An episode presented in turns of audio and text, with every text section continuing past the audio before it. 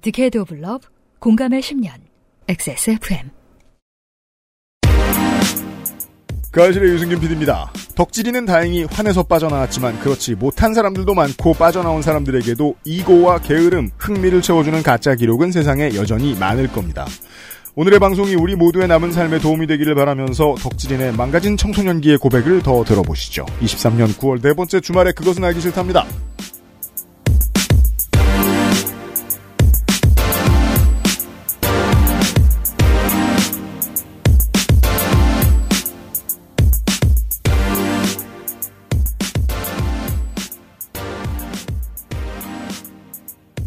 윤세민 에디터와 함께 있고요, 저는. 안녕하십니까 윤세민입니다. 애증의 정치클럽 멤버 여러분, 환이 뭔지 알아요?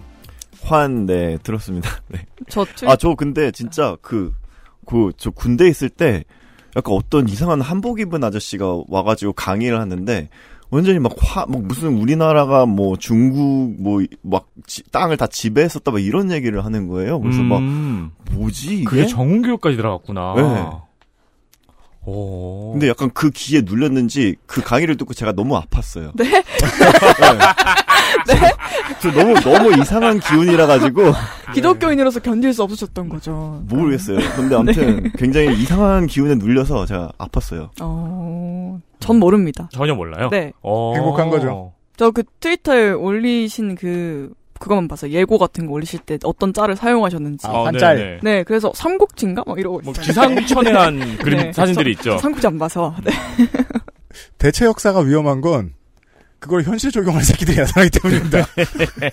그런 거군요. 네. 잠시 후에 오늘의 이야기가 한 세 배쯤 더 깁니다. 그렇죠. 예. 이게 사실 이제 덕질인이 허구성이 어디 있는가를 논리적으로 밝혀내는 과정이잖아요. 음. 네, 얼마나 허무맹랑한가. 네. 네. 들어보시죠. 그것은 알기 싫다는 장건강에 도움을 줄 수도 있는 매일 매화, 8시간 달아낸 프리미엄 한방차 더 쌍화, 실천하는 사람들을 위한 노트북 한국 레노버, 핸드워시와 올인원 수업도 역시 빅그린에서 도와주고 있습니다. 임금님께 진상한 전통 방식 그대로 현대인에 맞춘 프리미엄 한방차 더 쌍화 매일 매화는 불규칙한 식습관, 스트레스로 인해 예민해진 배변 활동을 원활하게 도울 수 있는 건강 기능 식품입니다. 매일 보는 즐거움 매일 매화 제조 극동의 집함 판매 TNS 건강 기능 식품 광고입니다. 고객이 드나든 자리를 지켜보며 제품을 만드는 고집은 더 커져갑니다. 다시 돌아올 거라 믿기에 더 나아진 미래를 준비합니다. 정제수를 넣지 않고 자연 추출물로만 가득하게 자연과 환경을 생각하고 함께 숨쉬는 제품 빅그린의 꿈은 아직 바뀌지 않았습니다. Big green. 함께 걸어요. 자연주의 천연 샴푸 빅그린 시간이 없어요, 빅그린. 마지막 기회. 추석 전 여러분들의 마지막 기회. 빅그린이 남아 있습니다. 사실 이미 좀 늦은 감도 있어요. 마지막 추석 선물. 추석용 빅그린 선물 세트. 몇 퍼센트? 최대 55% 할인된 가격에 알짜 패키지로 준비를 했고요. 제품은? 탈모 샴푸, 니치 퍼퓸 바디워시, 트리트먼트 바디로션으로 이루어진 다양한 베리에이션이 준비되어 있습니다. 그렇습니다. 기프트 박스 만들었어요. 네, 특별히 제작된 손잡이가 달린 기프트 박스로 선물로서의 가치가 업그레이드 되고요. 빅그린 안 그래도 패키지 디자인이 담백하고 예뻐요. 잘해요. 그것도 새롭게 리뉴얼을 해가지고 괜찮아 보여요? 비싸 보이고? 좋습니다. 네, 선물 받으면 기분 좋아 보여요. 1, 2만 원대에 들고 있는 선물로 가장 합리적인 선택이 됩니다. 그렇습니다. 액세스몰에서 빨리 하셔야 되겠는데요. 네, 지금 마지막 기회예요. 네.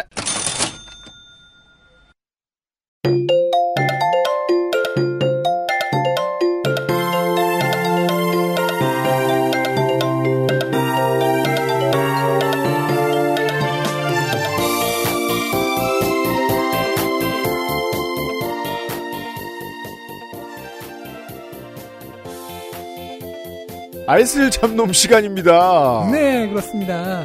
인간, 링겐, 링컨. 잡놈 덕질인과 함께합니다. 우리는 반갑습니다. 지난 시간에 환단고기가 왜 위서인지를 일단 설명하고 들어갔고요. 환단고기 시네마틱 유니버스를 만나 보았습니다. 그리고 더 들어가기 위해서는 잠깐 어, 실제 기록된 역사 혹은 신화를 들춰봐야 됩니다. 진짜 역사. 와 신화. 신화. 중국 상고사에 대한 간단한 이해가 필요한데 우리가 황제라는 단어를 쓰잖아요. 음. 네.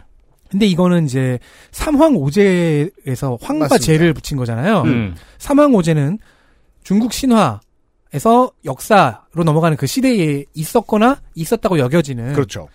여덟 명의 초월적인 군주들 네, 중국은 계속 그때 유적을 발굴하고 있죠. 를 삼황오제라고 하거든요. 신화에 등장하는데 음. 그 중에서 한 명 누런 제왕이라는 뜻의 황제라는 사람이 있습니다. 음. 공손 헌원, 통칭 헌원입니다. 헌원.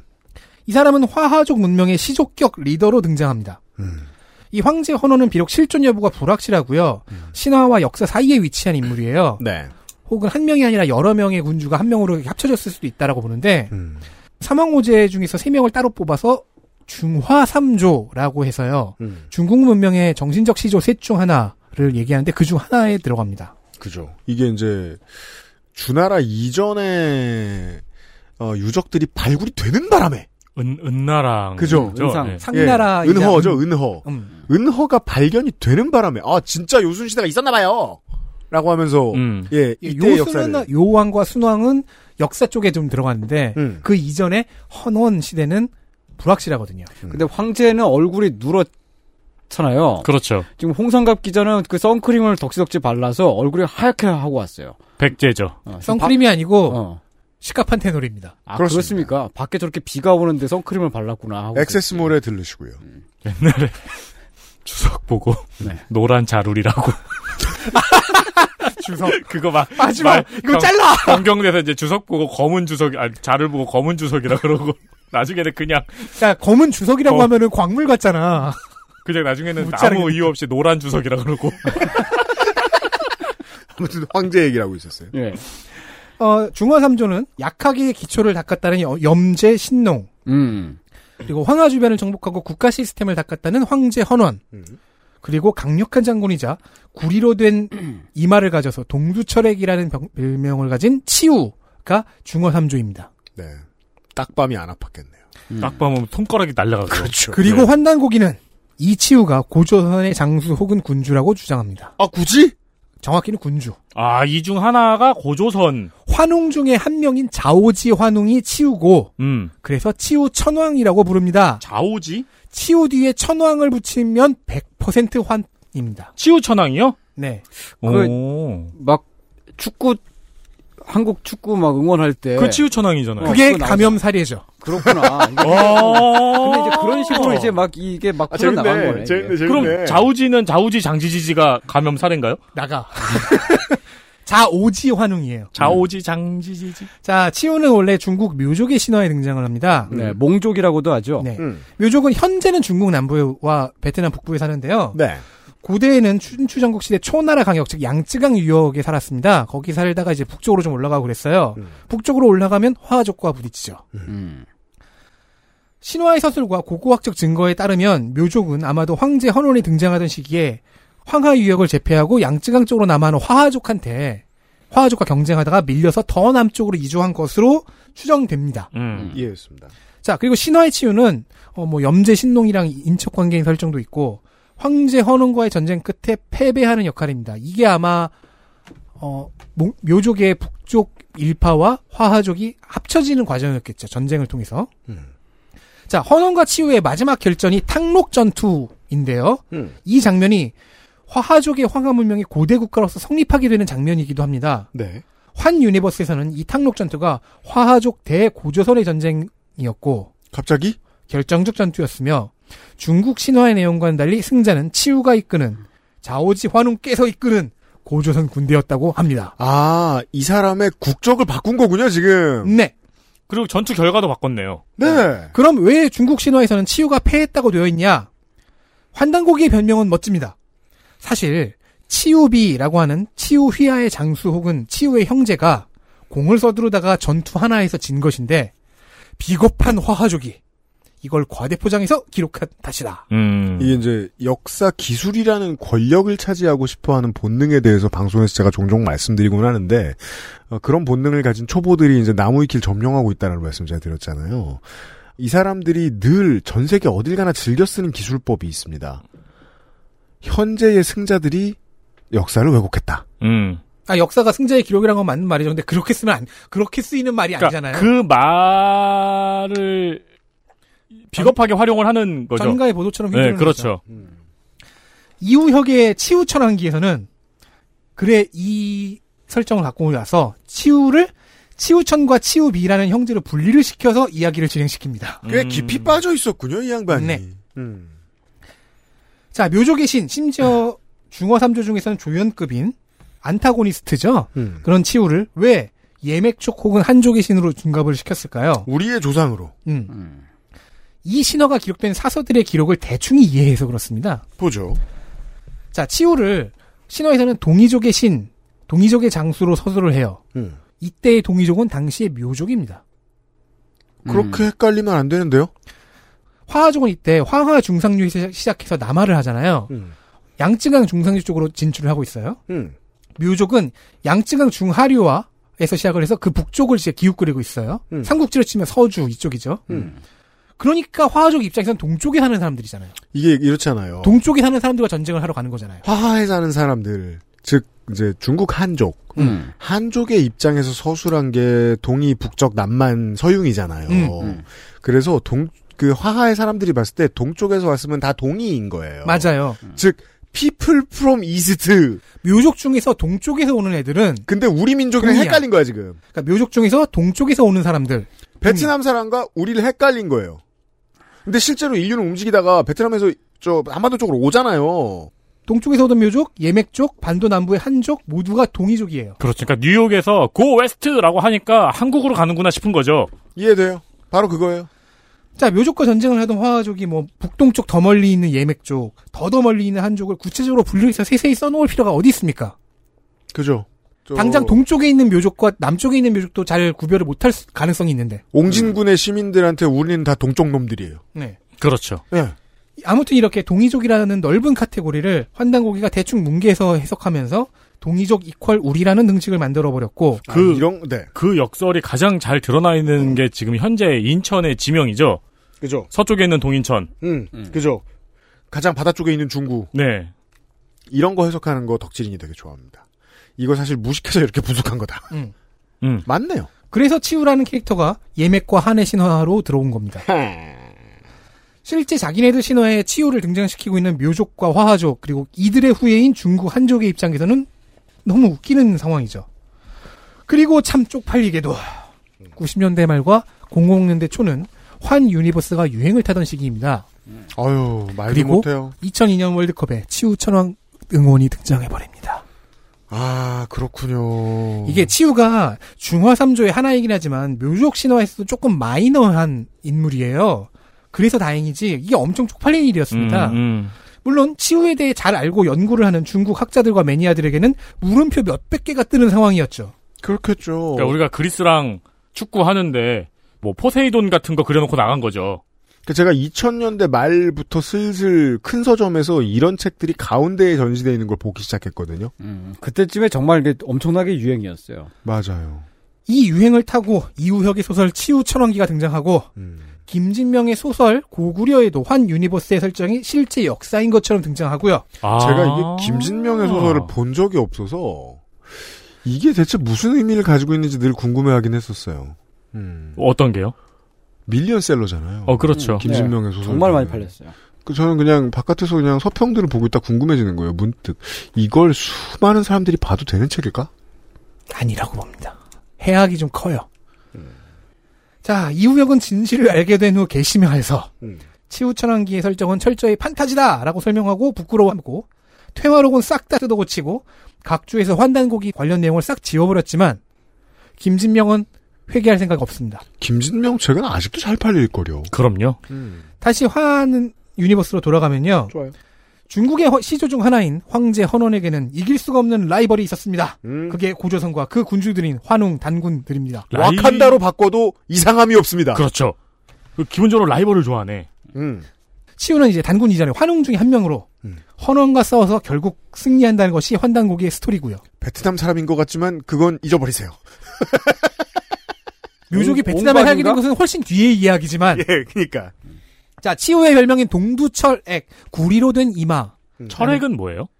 구리 이마 구리 이마. 동으로 된 음. 머리, 철로 된 이마. 음. 라는 것은 사실 철제 혹은 청동제 투구였다는 설정인데요. 그렇겠죠. 이것도 사실 신화를 해석하는 입장이에요. 자, 그런데, 그 시절에 이마 보강술이 어딨어요? 그런데, 네. 당대에는 전 세계에서 청동기가 슬슬 고개를 내밀기 직전인 시기였습니다. 아, 청동기 시대가 아니었다? 주 일부 뭐 그리스의 해양 민족 같은 선진적인 민족들이 철기를 쓴 적이 있지만 그들은 이제 후회를 못 남기긴 했죠. 히타이트. 음. 히타이트 말고 바다 민족. 음. 어, 즉 고조선은 세계 최초로 청동기 혹은 철기를 발명한 민족이 되었다는 설정입니다. 여기서 어디서? 그럼 환단고기에선 주몽은 왜 그렇게 못 만들었지? 왜냐면 포항에서 만들었거든. 아. 포스코에서. 당연히 고고학적 증거 따위 없습니다. 자 문자 얘기도 나옵니다. 한글은 세종이 창제했잖아요. 이것도 건드려요? 근데 한글의 형태를 만드는 과정에서 자, 훈민정음 해례본을 보면 음. 한글의 형태를 만드는 과정에서 옛 글자들을 참조했다고 하잖아요. 그런 기록은 있어요. 그럼 그 옛 글자란 뭐냐? 이게 사실은 당연히 동아시아와 남아시아의 문자들을 수집해서 참조한 거예요. 그럼 되잖아요. 근데 환의 해석은 다릅니다. 뭐라 합니까? 환 유니버스에는 가림토 문자라는 것이 등장합니다. 어, 가림토스. 삼 3대 단군인 김동수. 가륵 단군의 제위 2년. 하긴 프로토스 역사가 워낙 길다 네. 보니 어, 그렇죠. 이게 이- 기원전 2181년인데 음. 을보르기라는 신하의 계명에 38개의 표음 문자를 만들게 했고 이게 한글의 형태적 조상이라는 주장입니다. 이게 이쯤 가면 또 이제 이 스- 이것도 이제 해석이 되는 게 이 전술이 이렇게까지 시계를 뒤로 돌리면 반증이 어려워요 사기칠 때. 자, 언어의 발전 과정, 언어학으로 가요. 음. 표현 문자는 음, 상형 문자, 표의 문자, 그 다음이 표현 문자입니다. 음. 이게 인류사 공통의 법칙으로 발견된 거예요. 네. 이 법칙을 뛰어넘는 주장입니다. 아 그렇죠. 음.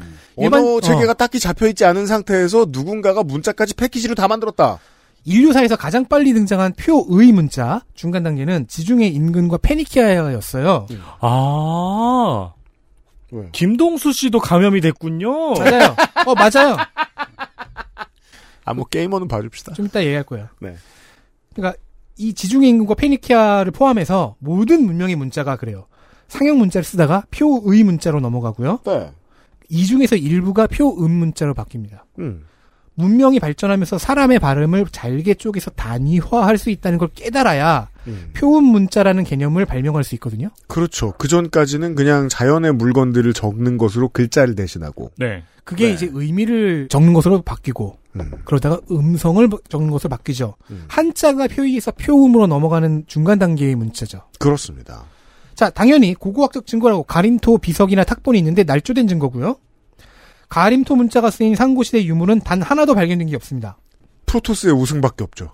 스타크래프트 프로게이머 김동수 선수의 아이디가 가림토였죠. 이 사람 81년생으로 저보다 1년 연상입니다. 참 우리 세대가 우리 세대 징징 시간. 우리 세대가 애니 덕도 안 하고 환빠도 안 하면서 살아남는 게 참 어려운 일이었어요. 그러니까 90년대 말과 00년대 초에 환이 유행했다니까요. 음. 그래서 어쨌든 간에 유의미한 유산 하나 남겼네요. 가림토의 우승. 프로토스 우승. 네. 자, 이런 역사를 기록한 역사사. 이명환이 환빠에게 졌어. 자, 한민족은 사실 철기를 최초로 발명했고 치우가 복설 이겼네. 표음 문자를 최초로 발명, 발명한 문명국이었다. 아 최초의 질럿은 한국인이었어요. 철기거든. 칼을 지르다 해서 질러셨던 거예요. 버틸 수가 없다. 질럿. 찔럿! 그래서 찌른다고 그 말이 아직도 한국에 남아있는 거예요. 그렇군요. 자, 이런 역사를 기록한 역사서들이 실전되었다. 그런데 기적적으로 보존된 것이 있었다. 그것들을 하나로 엮었다. 그게 바로 환단곡이다. 라는 것이 기본 설정입니다. 좋아요. 이게 요건 하나 알 수 있어요. 정말이지 후에 어 에디트를 많이 했네요. 음. 근데 그 에디트는 지가 심심할 때 할 수도 있어요. 왜냐면 사실상 이거는 일기장에 쓰는 허황된 연애설과 다를 바 없기 때문에 음. 무슨 말이든 내가 쓰고 싶은 대로 붙이면 돼요. 다만 지금까지 듣고 덕진이네 설명에서 이해가 되는 것 중에 하나는 바깥에 한번 베타 버전 뿌려보고 음. 욕 먹으면 고친 거예요. 아니, 근데, 덕질인이 한 작업이, 물론 덕질인이 다 한 게 아니고, 역사가들이. 다른 분들이 하는 네. 것을 저는 모은 거죠. 이게 진짜 개노가다예요. 그니까. 그러니까 개소리의 원천이 어떻게 변형되어서 개소리가 됐는가를 파회하는 게 개노가다잖아요. 그렇죠. 그래줄 사람이 필요해요 음. 인류에게는 덕질인 같은. 아, 제, 사실 이, 이 과정들을 제공한 것은 저보다는 그- 제가 아니라 동화 작가 이문영 씨가 음. 이쪽에서 엄청난 권위자죠. 학계에 인정을 받는 권위자죠. 학계의 분들이 이분에게 큰 신세를 졌죠. 그죠? 네. 자, 그러면 작가로 넘어가죠. 음. 작가입니다. 음. 환단고기의 작가는 이유립이라는 사람인데요. 실존 인물입니까? 네. 이유립은 잠시 후에 다시 봅시다. 음. 왜냐? 이유립은 자기가 환단고기를 창작 내지는 편찬한 것이 아니고 자기 스승인 계연수에게서 전수받은 것이라고 주장하기 때문입니다. 주장하기 때문이라고 문장을 끝낸 이유는 계연수라는 사람이 있는지 없는지 알 수 없기 때문이고요. 실존 여부가 크게 의심됩니다. 1907년생 평북 삭주 출신. 1986년에 사망했습니다. 응? 아, 그건 이유립. 이유립. 네. 아, 왜냐면 계연수는 있는지 없는지 모른다며. 음. 계연수는 일단 살짝 독립운동에 발을 담갔다고 하는데 독립운동가들의 증언과 기록에 하나도 등- 등장하지 않습니다. 잠깐 담궜거든요. 음. 수완 길씨라고 하는데 수완 길씨 족보에 그 이름이 없습니다. 옛날 족보에는 옐로우 페이지라서 이름이 다 있잖아요. 수완 길씨 족보 중에 이제 북한에 있는 판본에는 혹시 이름이 있을 수도 있다는 추측 정도가 있습니다. 음. 계현수가 단군교에 보냈다는 서한 같은 것은 존재했는데 이런 증언마다 계현수에 대한 설명이 서로 다릅니다. 이쯤 되면 듀나죠? 누군지 알기 어렵기가. 어, 일단 현재는 어, 실- 자꾸 글은 쓰는데. 실존 여부는 모르겠지만 존재했을 가능성이 약간은 있다 정도로 정리가 되었습니다. 음. 아무튼 계현수는 누구냐? 도사 출신의 개화기 시절 종교 지식인이었습니다. 그 사이비에요. 모사 도사 그러니까 출신이요? 출신의 종교 지식인. 이 사람이 제자로 사이비맨. 이유립이라는 자, 이유립이라는 소년을 들였다. 음. 1920년 이유립에게 자기가 편찬하여 보존하고 있던 책을 물려주면서 한갑자 즉 60년 뒤에 공개하라고 당부했답니다. 자, 이유립이 13살 때의 일이에요. 네. 그렇다면. 그러면 이유립이 이제 1980년에 공개를 해야 되는 거죠. 음. 그게 환단곡이에요. 즉, 20세기 책이고요. 자, 환단곡이는 설정상 다섯 권의 서적을 하나로 묶은 겁니다. 다섯 편이에요. 안함로의 삼성기 상편, 원동중의 삼성기 하편, 여기에 이제 신시역대기, 이암의 단군세기, 이암이라는 이름은 여러분이 박근혜 정권 때 들어본 적이 있습니다. 그래요? 누군데요? 박근혜 대통령이 이암이라는 이름을 언급했어요. 고려시대의 선, 그 이암 선생 이러면서. 왜 처음에 검색 결과가 아이템, 아이템 스쿨인가 했더니 실험용 이암을 판매하네요. 그리고 범장의 북부역이 임액의 태백 일사가 이 다섯 개 문헌인데요. 음. 여기에 자잘한 문헌 몇 개가 더 들어가서 하나로 묶인 게 환단곡이에요. 음. 대부분이 설정상으로만 존재하는 문헌이고 정상으로만 존재한다. 너무 웃겨. 교차 검증이 안 되었습니다. 그거 왁한다잖아, 진짜로. 그리고 이 서지 상황에서부터 위서의 증거가 나옵니다. 네. 자, 가장 중요한 게 이제 안함로와 원동 중에 삼성기라는 문헌이 삼성기. 환단고기의 일부잖아요. 음. 자, 삼성기는 실존했던 문헌입니다. 음. 세조실록에 안함로 원동중 삼성기라는 문구가 있어요. 음. 그런데 세조실록의 이 대목을 동국여지 승남과 해동고승전의 기록과 이제 교차 검증을 해보면요. 음. 이건 안함로와 원동중이라는 두 사람이 아니고요. 뭔지 알 것 같아. 뭔지 알 것 같아. 안함, 로원, 동중이라는 세 승려입니다. 이게 이제, 승려 혹은 도사. 이게, 왕오천 축국전을 꼭 왕오천 축국전 이렇게 읽는 놈들이 그래서 있어요. 왕호천이 축구를 하는 그렇게 읽은 거예요.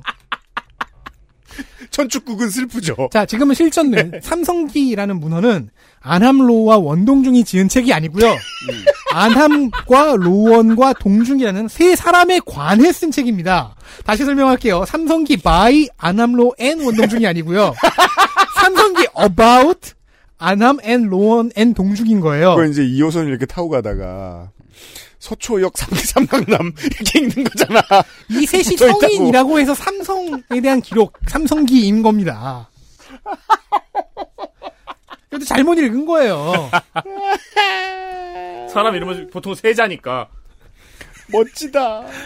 이런 구라를 친 이유립이라는 사람의 일생을 살펴보겠습니다. 어 이게 좀 다른 의미지만 저는 빠져 흡수되고 있어요. 왜 여기서? 이유리 팬클럽. 네. 자, 이유립 아까 말했듯 1907년생 너의 입술. 평북 평안북도 삭주군 사람입니다. 음. 태백교라는 종교의 마케터이기도 합니다. 자, 태백교는 단군교 AKA 현재의 대종교처럼 아무래도 그 너의 입술을 내면 이 요립이 맞지 않을까? 그렇죠. Your lips. 이렇게 되니까. 너는 입술이다. 유리. 어, 단군교처럼 민족주의 신흥 종교로서 어깨를 당당히 펴고 싶었던 종교입니다. 그러게요. 태백교라는 종교를 만들었다고 나오네요. 단군교의 분파에서 시작을 했는데요. 음. 이 일파는 나철이 이대교주가 될 때 음. 이탈해서 원래 이대 교주가 나올 때 이탈하죠. 음. 태백교와 단학회라는 두 집단을 만듭니다. 음. 이우림은 바로 이 태백교와 단학회에서 사회생활을 시작했습니다. 음. 어, 특이한 사회생활이네요. 그니까요. 종교인, 신흥 열심히. 음. 종교인. 보통 뭐 이제 아르바이트라든가 뭐 롯데리아라든가 이우림은 아, 1930년에 먹고 사는 일로는 어. 동아일보 삭주 지국장을 했대요? 예, 이우림은 1930년에 36이라는 잡지를 발견하여 일본의 역사 왜- 왜곡을 반박 비판했다고 하지만 당시- 당시 이름 아니야? 당시 기사와 광고에는 그런 내용이 없습니다. 음. 반면 조선 총독부의 월간지에 원고를 기고한 적이 여러 번 있네요. 음. 아, 총독부 예. 월간지에 이런 자잘해서 친일 임명사전에도 안 올라간 친일 행적이 좀 있고 음. 광복이 온 이후에는 383 이북에서 조선 노동당이 시행한 농지 개혁으로 인해 아버지에게 물려받은 토지를 잃었어요. 음. 지주 계급이었는데 그러네요. 먹고 살만 했던 사람이라는 거예요. 48년에 월남의 강화도에 정착을 합니다. 강화도에 정착을 한다. 50년도에 환단고기의 극초기 버전을 썼고요. 음. 뭐 당연히 이 버전은 현대 현재 환단고기와는 여러 부분이 다릅니다. 근데 여튼 여러모로 지금까지 기록만 뒤져보면 주로 다 이 사람이 쓴 것일 가능성이 높습니다. 맞아요. 최초의 버전. 음. 이 사람이 톨킨이에요. 왜냐하면 개연수는 없으니까요. 음. 배울 만큼 배운 지식인이고 한때는 지주 계급이었던 이유리 톨킨. 네. 현대사에 뭔가 이름을 남기고 싶죠. 진짜 톨킨이네. 종족도 새로 만들어, 네, 언어도 새로 맞아요. 만들어. 반지만 없어. 52년에는 왕정 복구를 시도했다가 구상 단계에서 발각되어 망신을 뭐, 뭐, 당합니다. 뭐라고요? 쿠데타 아니야? 그래서 망신을 당합니다. 왕이 없는데 왕당파가 있어요.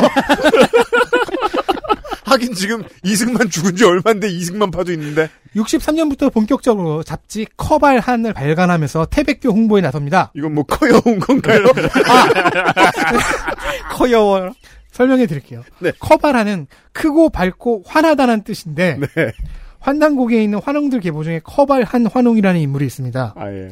태백의 의미가 곧 커발한이에요. 음. 태백이라 쓰고 커발한이라 읽었답니다. 어렵네요. 그럼 태백이라고 읽으면 안 되잖아. 그리고 아니라 쓰고. 뭐 아무튼 이유립의 첫 그라운드 단학회는 68년에 단단학회로 이름을 바꿉니다. 왜, 어? 단- 왜? 단단해졌죠. 두 개, 아, 그냥 더, 오타지. 더 세졌다라는 느낌으로 하나 더 붙인 건가? 그런가? 8, 90년대 소설 단이라거나 단전호흡 훈련 어쩌고로 기억하신다면 이들입니다. 단전호흡 되게 유행했었어요. 요즘은 그 단전호흡 거의 맞아요, 맞아요, 없잖아요. 맞아요. 단전호흡 훈련소 같은 게 있었어요. 그니까요. 저 아, 그게 라마즈 다- 호흡인 줄 알고 가는 임산부들이 있었어요. 아, 이게 다 종교였어요, 그게? 네. 어. 자, 지금 봐- 보면요. 50년에 처음 구상을 시작하고 나서요. 왜 이렇게 웃겨? 네. 근데 쭉- 단전은 기회잖아. 쭉 학회와 종교를 홍보하고 알고 보니까 전기를 끈 거 아니야? 8, 90년대에 에어컨 안 나오고. 단단 학회가 좀 흥하니까 예. 그때부터 본격적으로 사업을 시작합니다. 음. 그죠, 환단고, 돈이 됐어요. 환단고기는 1979년에 처음으로 세상에 나옵니다. 그러면 저랑 동갑이에요. 네. 만년 역사를 말하고 있지만 어, 근데 뭔가 이- 뭔가 이상해요. 뭐가 이유립이 안 이상한 게 뭐가 있는데 막. 이유립이 발간한 게 아니고요. 네. 측근 인사인 조병윤이라는 사람이 무단으로 출판을 해버립니다. 아, 이런 새끼 있죠. 슈킹. 그래서 조병윤은 단단학회에서 제명됩니다. 근데 문제가 생겼어요. 이유립에 따르면 개연수가 한갑자리인 1980년에 내라고 했잖아요. 네, 그렇죠. 스승의 명을 1년처럼 어겨버렸어요. 왜 그러죠? 네. 근데 이, 이 과정에서 이상한 증언이 이유립에게서 나옵니다. 뭐래요? 사실 스승이 준 원본이 소실됐다. 음. 내가 암기하고 있는 대로 재현한 것이다. 이게 이제 우리 청취자분들 중에 어, 몰몬교도가 있으면 확인했잖아요. 그래서 몰몬교를 놀리는 걸 제가 극도로 조심하고 있습니다. 제가 그래서 몰몬교 얘기를 뺐어요. 이게 그럼 내가 하잖아 그러면 이렇게 이게 조셉 스미스가 하는 말 아닙니까 유실돼가지고 음. 모자 안에서 정확히 이거 맞습니까 그 예수님이 하는 말이 들려가지고 그래서 예수님께서 아메리카에들에게 왔었다는 그 기록을 찾아냈다. 솔트레이크에 음. 음. 이런 소리예요 그렇죠. 근데 사실 원본은 소실됐고 내가 암기하는 대로 다시 쓴 거다. 음. 그럼 진서라고 해도 문제가 돼요. 음. 이유립의 암기록을 어떻게 신뢰합니까? 음. 아무튼 이유립은 자신의 잡지인 커바란과 제작격인 인물 박창암의 잡지 자유에 원고를 자주 기고했는데요. 음. 그동안 네.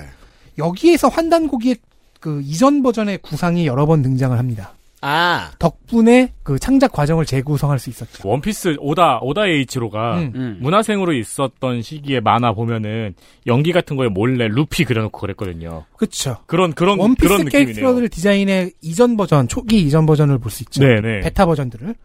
자, 조병윤과 박창함은 60년대쯤부터 이유립이 쓰고 있던 환단고기를 배우기 시작한 것으로 보입니다. 이걸 또 배워야 돼. 제자들. 여기서 박창 이제 조병윤은 퇴장하고 배울 게 얼마나 많은데. 왜냐면 지금 실제로 없는 거 투성이라서. 그러니까 배, 배울 게 똑같은 시간 들여서 뭐 굴삭기를 배우던지 전기 기술을 배우던지. 그래서 이렇게 말하죠 어른들이 일을 해 임마 그러니까 일을. 여기서 박창함이라는 사람은 잠깐 살펴볼 재미가 있는 제자입니다. 박창함. 일본의 간도 특설대에 복무한 친일 전력이 있는데요. 네, 부역자예요. 음. 그러면서 항일 조직에도 소속된 스파이여서 어. 친일파 인명사전 등재는 피해갔습니다. 이게 무슨 소리예요? 이중 그러니까 이중 소속. 그러니까 어, 스파이. 이중 간첩인데 어디가 먼저인지 모르는 거죠. 아. 스파이예요, 스파이. 후대들이 아마 진중권을 그렇게 기억할 거예요. 그러니까 친 김건인데 정의당에서 쫓겨나가지고 네. 이 사람은 고향이 함경남, 그 박창함은 함경남도 북청군 출신이에요. 그럼 음. 이제 해방 뒤에 고향에 돌아가죠. 음. 그래서 조선인민군 창군 작업에 참여합니다. 네. 그러다가 문제가 생겨서 월남을 해요. 음. 대한민국 육군 중위가 됩니다. 아니 내 나라 군대를 가는 게 쉬운 일이 아니에요. 제가 두 나라 군대 간 사람은 많이 아는데. 간도 특설대, 항일 조직, 조선인민군, 대한민국 육군. 와. 용병이네. 동해번쩍 서해번쩍 이중 소속의 인생. 이건 용병이라고 봐야 됩니다. 용병이네. 예. 근데 스파이치고는 좀 눈치가 없었어요. 음. 왜냐? 박창함은 비슷하게 전향한 공산주의 배신동지 음. 박정희의 쿠데타를 지지해서 음. 한 자리 차지하고 준장 진급도 맛봐요. 아, 잘 나갔네요. 아 준장까지 아, 음. 됐구나. 음. 그러다가 박정희에게 혁명 정신을 배신하지 말라고 눈치 없는 소리를 한 탓에 센 척했구나. 숙청을 당하고 제야 인사가 되고 이유립과 친해집니다. 음. 그러니까 왜 환단고기를 왜 가짜 역사를 주워 섬겨야 했는지 조금 알 것 같은 게 커리어가 끊겼거든. 제가 뭐 이런 말 많이 하잖아요. 성공은 다 운이다. 근데 성공이 반복되면 지가 잘한 줄 알거든요. 음. 지가 똑똑한 줄 알고 그랬다 끈 떨어지죠. 그러면 모자란 수학 능력으로 뭘 배워야 돼요. 그럴 때 이런 거 자- 속독 들어오죠. 자, 그래서 결국 그 아까 조병윤이 사고를 쳤잖아요. 박창함은 그래서 이유립에게 환단고기 원고 원본 이게 원본 아니긴 한데 네. 그러니까 원본이라 주장하는 암기한 어. 분. 음. 다시 쓰- 새롭게 쓴 환단고기를 받아 들었는데 네. 원고를 딱 받았어요. 음. 근데 이 사람은 박창함 갑자기 왜인지 모르게 일본의 가지마 노보루라는 사람에게 넘겨줍니다. 가지마. 가지마. 그러니까 이- 그, 아, 나 그 이거 잘못 쓴 것 일본이 같아. 가자마였나 가지마였나. 자기 소개를 했는데 가지 말라는 줄 알고 가지 마세요. 원고를 주었다거나. 네. 가지마 노보루는 일본의 유사 역사학 그러니까 가짜 역사학자입니다. 왜인지 모르겠지만 일본에 이런 양반들 꽤 많은 것 같아요. 많아. 음. 우, 익 인사고요. 음. 가지마 노보루는 1982년 제가 태어난 해에 환단고기를 일본어로 번역해서 출판합니다. 일본에도 수출이 되는군요. 이 출판본에서 환인 환웅의 신화를 오리엔트 지방의 신화와 비슷하니 메소포타미아를 베낀 거라고 해석을 해버리고요. 음. 단군의 계보를 은근슬쩍 일본으로 이어진다고 근거 없는 허무맹랑한 주석을 아, 달아버립니다. 이거를 또 자기네 식으로 또 바꿔가지고 해석을 하는군요. 그래서 가지만 노보루 판본의 제목은 환단고기 실크로드 흑망사입니다. 이게 이제 이 환이야기가 재미있는 게 요건데요. 다 거짓말이니까 음. 후학도 새 거짓말을 붙여요. 그런 그러네요. 서로가 서로를 약간 등쳐먹는 느낌이네요. 예. 자 이유리베이의 한 발상은 이런 거였어요. 순대국 같은 거구나. 이유리베이 그렇죠. 네, 자기 입맛에 맞춰서 발상. 아, 맞아요. 네. 자 순대국의 최초 장인인 이유리베 발상은 자 고대부터 실크로드가 있었고 그 종쪽 끝이자 시작이 고조선이라는 설정이었는데 음. 가지만 노브로는 이걸 뒤집어요. 고조선이 메- 메소포타미아를 베꼈다. 메소포타미아는 인류 문명의 시작점 중 하나다. 그 후예인 고조선의 정통성이 일본으로 내려온다고 뺑기를 치고 이유립의 의도를 파괴하면서 일본에게 인류 문명 정통성을 선물하는 시도를 한 거죠. 이게 뭐 비슷한 수준의 억지입니다. 보면. 일본의 역사적인 콤플렉스가 드러나는 부분입니다. 아 그래서 이렇게 설명할 수 있죠. 이 모든 과정이 우리가 가지고 있는 역사적 컴플렉스를 드러내주긴 합니다. 왜냐하면 네. 히트했으니까. 그렇죠. 아니 근데 왜 최강대국은 역사가 그렇게 짧은데 음. 한중일은 이렇게 역사의 컴플렉스를 갖고 있을까요? 특히나 중국은 역사 기- 길면서 그러니까 우리보다 걔, 힘들어. 는 심지어 4대 문명 중 하나인데 음. 일본도 이것 때문에 그 가짜 그 발굴학자 있잖아요. 예, 예. 묻어놨다가 그 얘기할 거야. 어, 맞아요. 그 사람 선풍적으로 인기 그 얘기할 끌었잖아요. 거야. 그러니까 말입니다. 자, 당연히 이유립은 경로하죠. 이건 내 의도를 지금 나를 등쳐먹은 거잖아. 원본 원고를 돌려받으려고 했지만 실패하고 복사본만 받았다고 합니다. 음. 가지마 노보루가 이효립과 박창함을 등쳐먹기 직전과 등쳐먹는 동안 이효립은 박창함의 잡지 자유를 기반으로 해서 임성국 같은 여러 추종자들을 하나로 모아서요 국사 찾기 협의회라는 단체를 만들고 잘 나갑니다. 아, 음. 이 이름을 어디서 들어봤는데 임성국과 국사 찾기 협의회라는 단체는 들어봤을 겁니다. 네. 왜냐? 협, 의를 하긴 하네. 78년에 국사 교과서 전면 개정 행정 소송을 제기했기 때문입니다. 야, 이 이름은 되게 우리 바다 지키기 검증 TF 같은 느낌이네요. 세졌다는 의미죠. 음. 1981년에는 한미연합사령부에서 역사 강의도 합니다. What? 이때가 이유립의 전성기입니다. 아 제가 이 임승국이라는 이름을 어디서 들어봤냐면 공자가 동이족이니까 한국인이라는 주장. 네, 그 사람이에요. 아, 그 사람이네. 공자한테 뭐 묘족 혈통이 있나 보지. 임승국을 빙에서 찾으면 첫 번째로 나오는 검색어가 환빠예요. 음. 자, 세졌어요. 전성기예요. 드디어 내 이름으로 내 저작물을 출판하자. 근데 갑자기 1982년에 가지마 노보루가 일본에서 자기를 엿먹여버려요. 음. 근데 바로 그 직전에 이유립이 일단 테스트를 한번 하기로 했어요. 음. 환단고기를 100부 정도 출연을 해봐요. 이 판본에서 개연수라는 이름이 공식적으로 처음 등장합니다. 네. 자, 근데 이 100부짜리 책은 처참하게 실패합니다. 음. 100부 중에서 시장에서 팔린 건 7부밖에 없습니다. 그걸 어떻게 집계했지? 7부 나갔으면 집계가 되지. 아, 그럴 수 있겠다. 아, 그럴 수 있겠다. 야, 너 네가 래퍼로 데뷔를 했어. 100장 찍었어요. CD를. 근데 7장 나가면은 그거 옛날에 기억이 그 남는다? 김은국 씨가 아싸 호랑나비라는 영화가 있는데 음. 이게 되게 기록적인 관객수를 갖고 있더라고요. 음. 131명. 맞아요. 네, 정, 확히 그런 느낌이네요. 그렇게 적으면은 기억이 돼. 100, 야, 테스트베드로 100부를 찍었어요. 1981년이었나 그랬을 거예요. 그래서 100부를 찍었는데 7부 나갔으면은 음. 처참히 실패한 거죠. 네. 자, 93권은 이우립이 갖고 있다가 심지어 이 93권은 분실을 해요. 어떻게 분실할 수 있는지 뭐 모르겠는데. 이사하다가 예. 이사하다가? 그러니까 제자 박창함이 마음이 급해진 거고 그래서 가지마 노보로를 만나서 원본 원고를 건네줬다가 이 사람 특징이 눈치 없는 거였잖아요. 결국 거하게 뒤통수를 맞은 거죠. 음. 82년에. 네. 자, 이 판본을 다른 제자인 임승국이 재수입을 해오는 과정에서 한단고기설이 끼어듭니다. 아, 환단고기 말고. 한파가 여기서 시작되는군요. 문제는 86년에 발매된 임승국의 한단고기 판본이 히트를 쳐버렸다는 겁니다. 아, 요파 씨의 그 청취자 아버님께서는 그때의 책을 가지고 계셨는지도 네, 몰라요. 86년 네, 판본에서 흘러나온 것이죠. 음. 이유립을 연먹인 가지마 노보로 판본을 재수입했는데 음. 이유립이 얼마나 마음의 상처를 입었겠습니까? 아, 이거는 편집자의 잘못이다. 편집자가 없었으니까. 그렇죠. 이유립이 편집자를 겸- 겸했으니까. 그렇죠, 그렇죠. 애초에 이유립은 작가로서의 능력만 있고 마케터로서의 능력은 없었던 것 같아요. 이런 사람이 태백교의 마케터를 하고 있었으니까 태백교가 흥하지 못한 거죠. 자, 사고를 친 박창함은 오히려 반대였나 봅니다. 점점 박창함과 임승국이 헤게모니를 잡아갑니다. 왜? 임승국은 지금 히트를 했잖아요. 음, 한단고기가 잘 팔렸으니까. 이유립은 괴팍한 노인이 되어가면서 자기가 세운 단단학회와 국사찾기 협의회와 태백교에서 왕따가 되어 뒷방 늙은이 취급을 받게 됩니다. 거짓말로 만든 성이었으니. 근데 내가 만든 거짓말로 딴 놈이 돈을 버는 거는 왜냐하면 딴 놈도 거짓말할 능력은 있는 그러니까요. 관계로. 이게 문제죠. 이제 헤게모니는 완전히 눈치 없는 제야 야망과 박창함, 한당고기 주장파인 임승국, 초대 문교부 장관이자 강경한 파시스트인 안호상 등에게로 이전되어 버립니다. 그 사람은 갑자기 왜 나타나요? 여기 꼈어요. 어. 이 당시 이유립의 거처는 의정부였는데요. 점점 빈궁해져서 뭐 로얄로 한번 하는데 갑자기 푸틴 들어온 그런 느낌이네요. 그니까 그러니까 말이에요. 호날두나 막. 어, 임승국 판본이 나오기 직전인 85년에는 나는 끝났다라는 말까지 했다고 합니다. 아, 시리가 컸군요.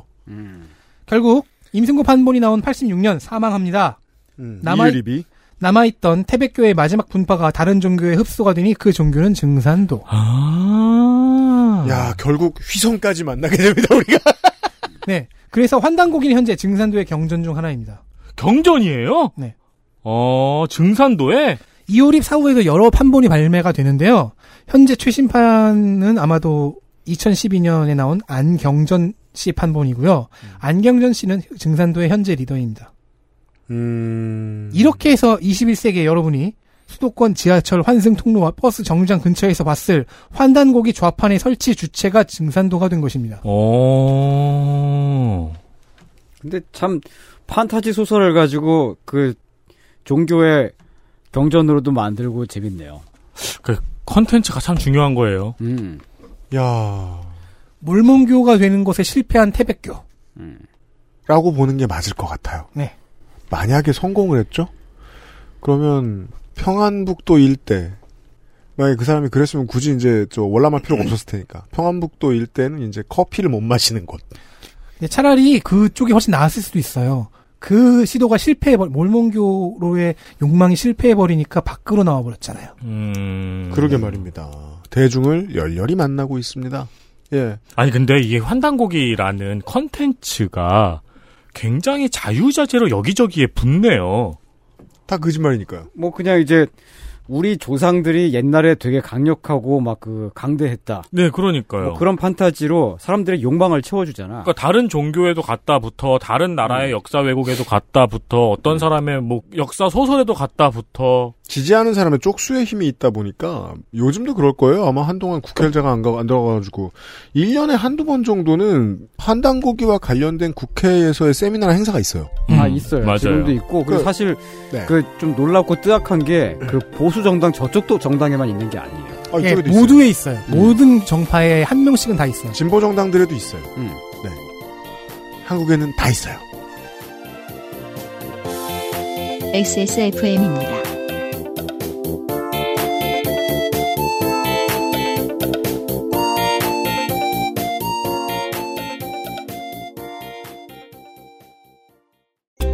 히비스커스 꽃 추출물 65%, 유기농 올리브 10가지 베리 추출물, 이 모든 걸 하나로 빅그린 히비스커스 샴푸. 빅 그린 약산성 비건 샴푸 빅그린 히비스커스 초일류 글로벌 PC 브랜드 레노버에선 내가 원하는 컴퓨터를 커스터마이징 할 수 있다, 없다? 지금 액세스몰에서 확인하세요. Lenovo for those who do.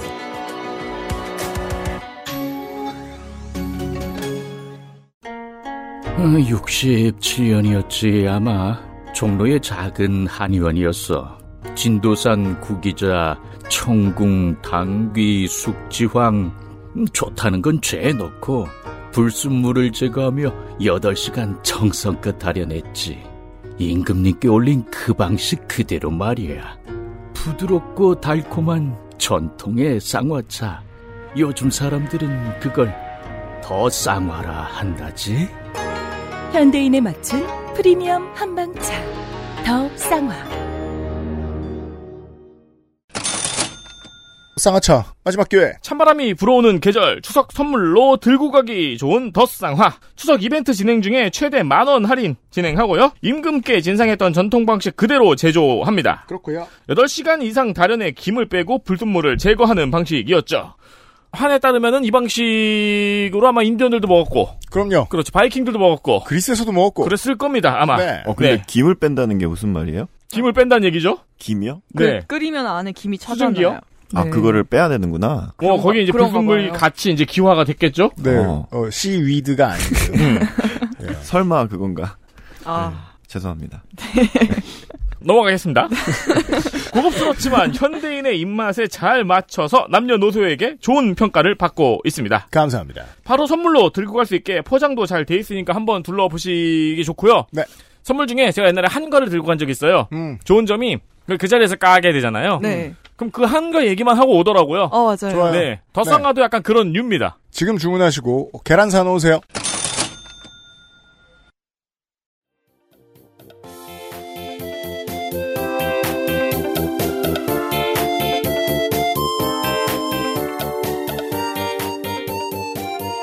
자, 바로 여러분이 봤던 그 좌판. 거기서 홍산 문화라는 단어를 보신 적이 있을 겁니다. 홍산 문화.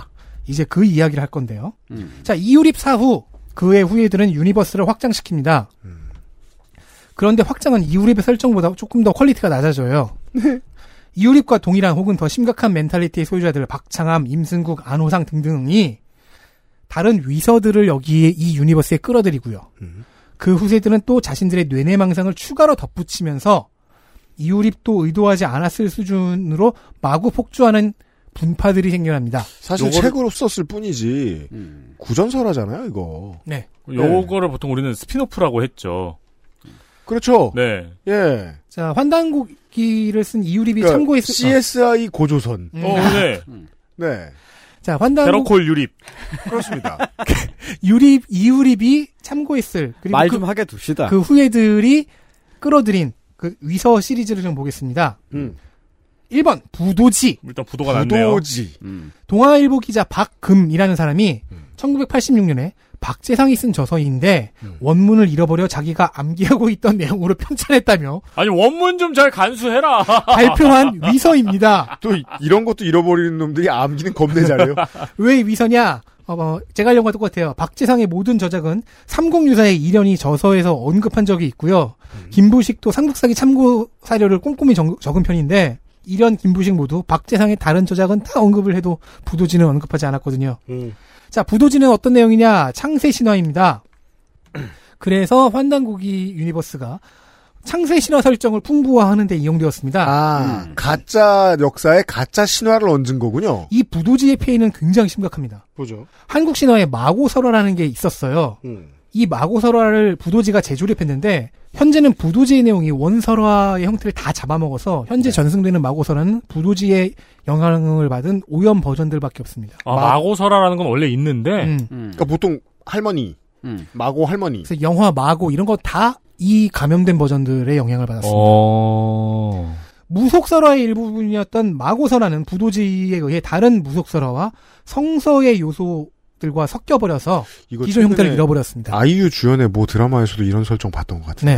네. 그거 다, 다 오염된 버전의 네. 호텔 후예들. 델루나였나? 음. 아 근데 그게 뭐 설화의 속성이기는 한데. 그렇긴 네. 해요. 근데 좀 그렇죠. 안타깝죠. 원, 음. 원래 버전을 우리는 잃어버렸어요. 자, 부도라는 것은 하늘의 뜻을 받드는 도읍이라는 뜻으로 설정상 중국 대륙 혹은 파미르 공원을 뜻하니까요. 음. 어, 스포일러. 여기서 대륙설 일파가 시작합니다. 아, 우리나라가 원래 대륙에 있었다. 음. 참고로 한민족의 파미르 기원설이라는 것은 학계에서 논의되었던 가설이지만 현재는 사장되었습니다. 부도지에 나오는 고조선의 초기 역사는 환단고기랑 조금 다릅니다. 환인 활용보다 더 더 이전 시대가 있어요. 아이고. 그게 이제 마고설화의 시대죠. 환웅 이후 단군 시대에 이르러서는 뭐 황하의 하나라와 만주의 조선으로 분열을 했다. 이게 그래서 이제 황하의 화하족도 우리 민족의 일파다. 가보지 않은 길을 우리 사촌이다. 가보지 않은 길을 가는 용자는 드물지만 가보지 않은 길에 대해 떠드는 새끼 많거든요. 음.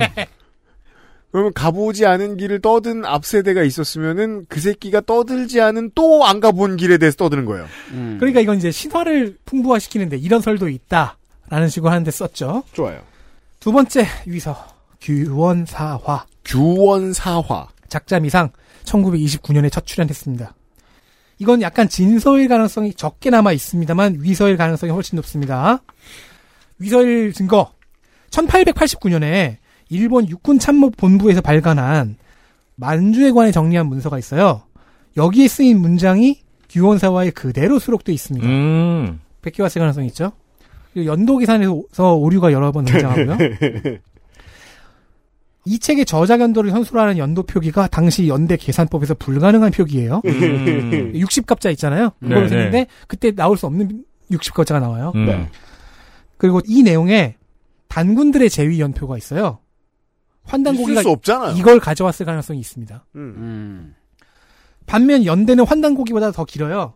환인과 환웅시대만 1만 1천 년, 단군시대가 1200여 년, 규원사화를 따른다면 우리의 전체 역사는 2만 년에 육박합니다. 야 이게 간이 크다는 말을 못 하겠는 게 이런 거짓말이 집에 앉아서 하는 건 어렵지 않거든요. 네. 그리고 그 거짓말을 집에 앉아서 하면서 그걸 적는 것도 어렵지 않아요. 출판하는 것도 어렵지 않아요. 우리는 그걸 보통 그 소설가라고 하죠. 음. 예. 문제는 팔린다는 거죠. 반면에 가필 흔적이 적고요. 일부지만 교차 검증이 약간 됐거든요. 음. 그래서 만약에 진서잖아요. 그러면 조선 숙종 연간에 지필이 되었을 가능성이 있습니다. 근데 진서라도 내용은 거짓일 거예요. 이런 경우도 있어요, 여러분. 좋아요. 아무튼 귀여운 사화가 오늘 나오는 모든 창작 상고사의 모태일 가능성이 꽤 높습니다. 아. 왜냐면 귀여운 사화의 막 나가는 설정을 그나마 현실성 있게 축소를 하면 환단고기가 됩니다. 인간의 욕망은 동일하고 비슷한 시도를 계속할 테니까. 근데 그 욕망을 어, 폭주시킨 버전이 하- 하나 더 있습니다. 아, 막- 단기고사. 사실 전 단기고사를 더 좋아했습니다. 작자 미상 1949년에 처음 등장했습니다. 이런 거에 취향이 있는 놈이었어. 이름만 전해지는 내가 대- 제가 싫은 게 이유가 없는 게 아니었어. 이름만 전해지는 대조영의 동생 대야발이 저술했다는 설정입니다. 네. 환단고기와 귀원사화 버전에서 영토를 더 넓혀요. 음. 그리고 당대에 잠수함 비행기 전화기가 있었다는 주장이 들어가 버립니다. 살만했네요. 그거 저기 봉신년이네. 응, 음, 맞아요. 막 나가니까 좋아했어 나는. 봉- 봉신년이네. 한 번 리셋된 거잖아요. 그래서 스팀펑크네요. 네. 어, 그렇죠. 예. 그래서 환단고기에게 영감을 주긴 했지만 음.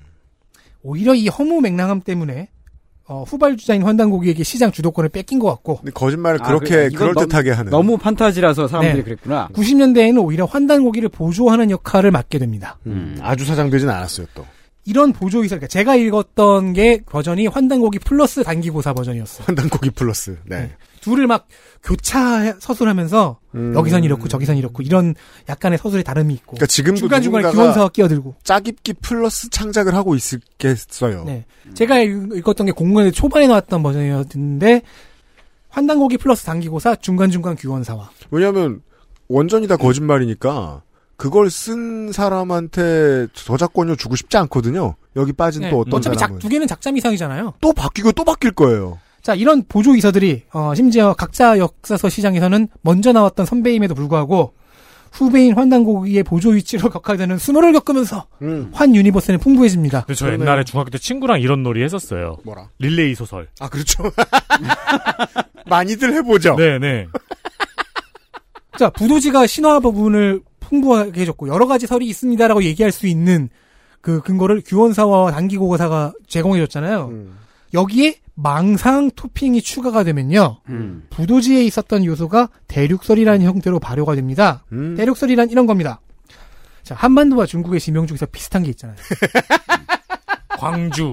어. 안산. 현재의 지형과 이 내용이 안 맞는 부분이 있다. 중국의 지명 쪽으로 가면 잘 들어맞는다. 그래서 대륙 삼국설, 아. 대륙 고려설, 음. 음. 더 고, 나아가 고구려 백제 신라가 중국에 있었다. 더 나아가 대륙 조선설 같은 아스트라라는 주장이 등장합니다. 그럼 뭐야? 한반도는 대륙의 프록시 파일이네요. 그렇죠. 거의. 중국인들이 그 고조선의 후예가 되는 거지. 이렇게 되면. 아니, 음. 후인 우리를 내쫓았다. 음. 어. 근데 이게 대륙 삼국설의 경우 예. 어. 그한 90년대 2000년대쯤 어느 시점이었는지 모르겠습니다만 그 TV에도 되게 많이 나왔던 걸로 내가 기억을 해요. 어, 대륙 삼국설 중에서 음, 백제가 중국의 영토가 있었다. 이거는 아, 예, 예, 예. 그거 뭐 원- 원래 드라마로도 제- 제작되고 그랬죠. 태왕사신기에 들어갔죠. 아. 헐. 그래서 그 가무성 씨가 뭐 거기 나와가지고 소선호 할머니 막 그러면서 되게 이상한 연기를. 그런데 뭐 그 대륙 백제설은 약간의 근거가 있어요. 백제가 영토까지는 아니고 음. 상관 이런 거를 진출시킨 기록이나 유물은 있을 거예요. 이게. 근데 그렇- 그게 영토까지 있었다라고 발전된 이게 그렇구나. 이게 두 시간쯤 들으니까 좀 성가면 이렇게 보고 있거든요. 음. 권위 있어 보이네. 뭔 소리야? 아니야. 나 권위 없어. 난 그냥 소매상일 뿐이야. 저 새끼 남양주 시장 공천 받겠네. 예, 아니 맘먹고 속였으면 속을 수도 있었겠네. 그죠. 근데 이제 대륙 삼국설까지는 그렇다 치는데 대륙 고려설과 대륙 조선설은 음. 시- 심지어 너무 심해지면은 5.18 광주 민주화운동이 광저우에서 있었다 하는 사람도 생겨나요. 그거는 평양 세계죠. 헐 대박. 진짜? 진짜 그런 사람도 있어. 그러면 우리는 극소수긴 하지만. 그럼 우리는 한반도에 산 적이 없는 거예요. 맞아요.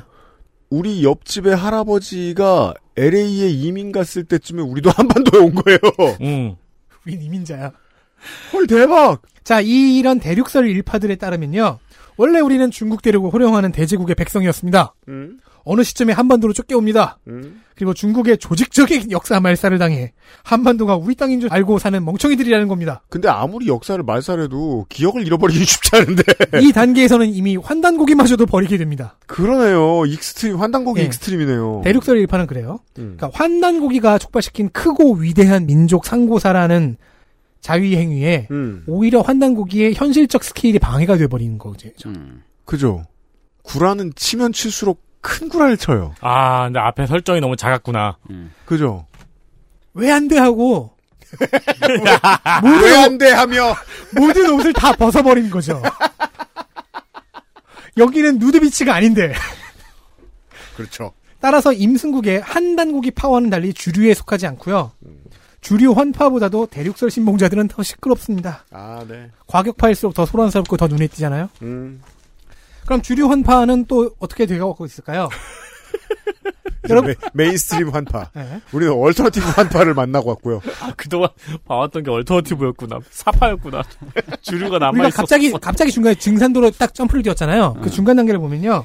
만화가 김산호라는 사람이 김산호. 이효립 사망 3년 뒤인 1989년 대주신 제국사라는 책을 내면서 이 업계에 투신합니다. 여기서 주신은 그 레슬러 주신 썬더라이거 할 때 그 주신입니다. 아니죠. 조선 이퀄 주- 조선의 발음이 이 원래는 주신이라는 설정이 여기서 처음 나옵니다. 어머. 그래? 네. 주신이 조선이야?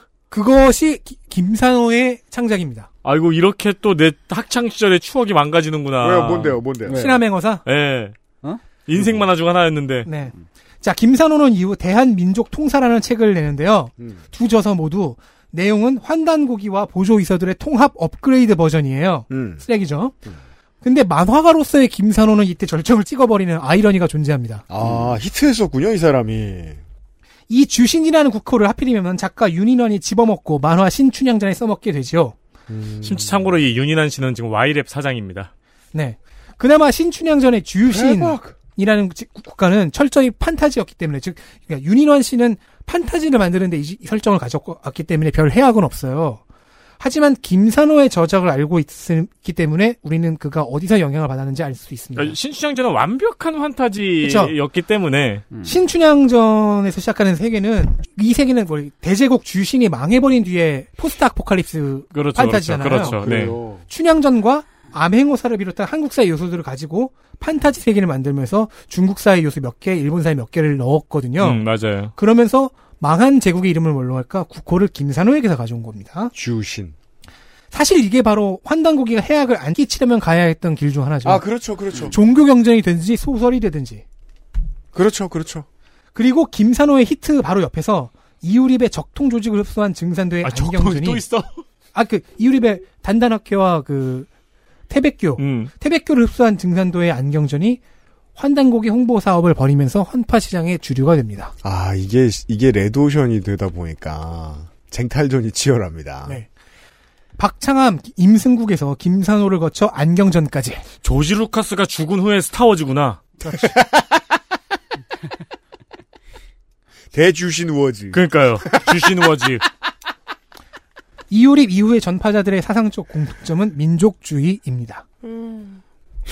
야, 이건 근데 주의라고 하면 어떤 사상이잖아요. 이념 같고 그런데 사실 이건 주의적 주의- 예, 정서죠. 이념으로서의 그런 민족주의라기보다 정서이자 욕망이죠. 어, 그렇죠. 그냥 강대한 광활한 영토를 가졌던 그런 국가의 사람이라는 그런 그 그게 되고 싶어 했던 거네. 민족주의 원인에 가깝죠. 그러니까 이건 컴플렉스잖아요, 이게. 오비완이 조선의 왕이었던. 음. 그거 한자로 다 쓸 수 있거든요. 맞아요. 네. 오비완 그러네요. 음. 코가 다섯 개인 오비 신화 속에 있는 거기서 오비락이 나왔고 어, 오비 맥주가 나오고 그렇죠. 네. 소선호는 소설어죠. 어 맞네. 나는 썩썩 흡수하고 있어. 90년대, 2000년대까지. 나는 장사 영 안 되면 이거 할 수 있어. 이 시기까지만 하더라도 한국에 그 자기 자신을 국가와 동일시 혹은 그 자기 자신의 어떤 정체성 같은 거를 또 투영시키는 사람이 되게 많았던 것 같아요. 외로우니까. 음. 그러니까 음. 도대체 이것이 그러니까 우리는 이 사실을 하고 쳐요. 이 모든 것이 우리가 대륙을 호령했다고 쳐. 그것이 나에게 어떠한 만족감을 가져다 주는가. 왜인지 모르겠는데 그리고 외로운 그걸 이었잖아. 외로운 자의 옵션 중에 애국이 종종 있죠. 네. 거대한 개념과 나라를 동일시할 수 있으니까 얼마나 유혹적입니까? 음. 자, 이들 박창함, 임승국, 김산호, 안경전 민족의 자긍심, 민족사의 재발굴과 재해석 등을 좀 이상하게 말하던 사람들인데요. 이들이 환단고기에서 시작한 뇌내망상을 발휘하던 중 어떤 고고학적 발견이 좋은 토핑 재료로 레이더에 잡힙니다. 뭐죠? 안경전 판본이 나오던 2012년 음. 제가 오늘 초반에 말했던 홍산 문화라는 것이 이 바닥에 들어옵니다. 문화. 홍산 문화, 고고학에서의 문화라는 것은 문명 단계까지는 안 갔는데 원시 시대보다는 더 후대를 가리키는 말입니다. 네.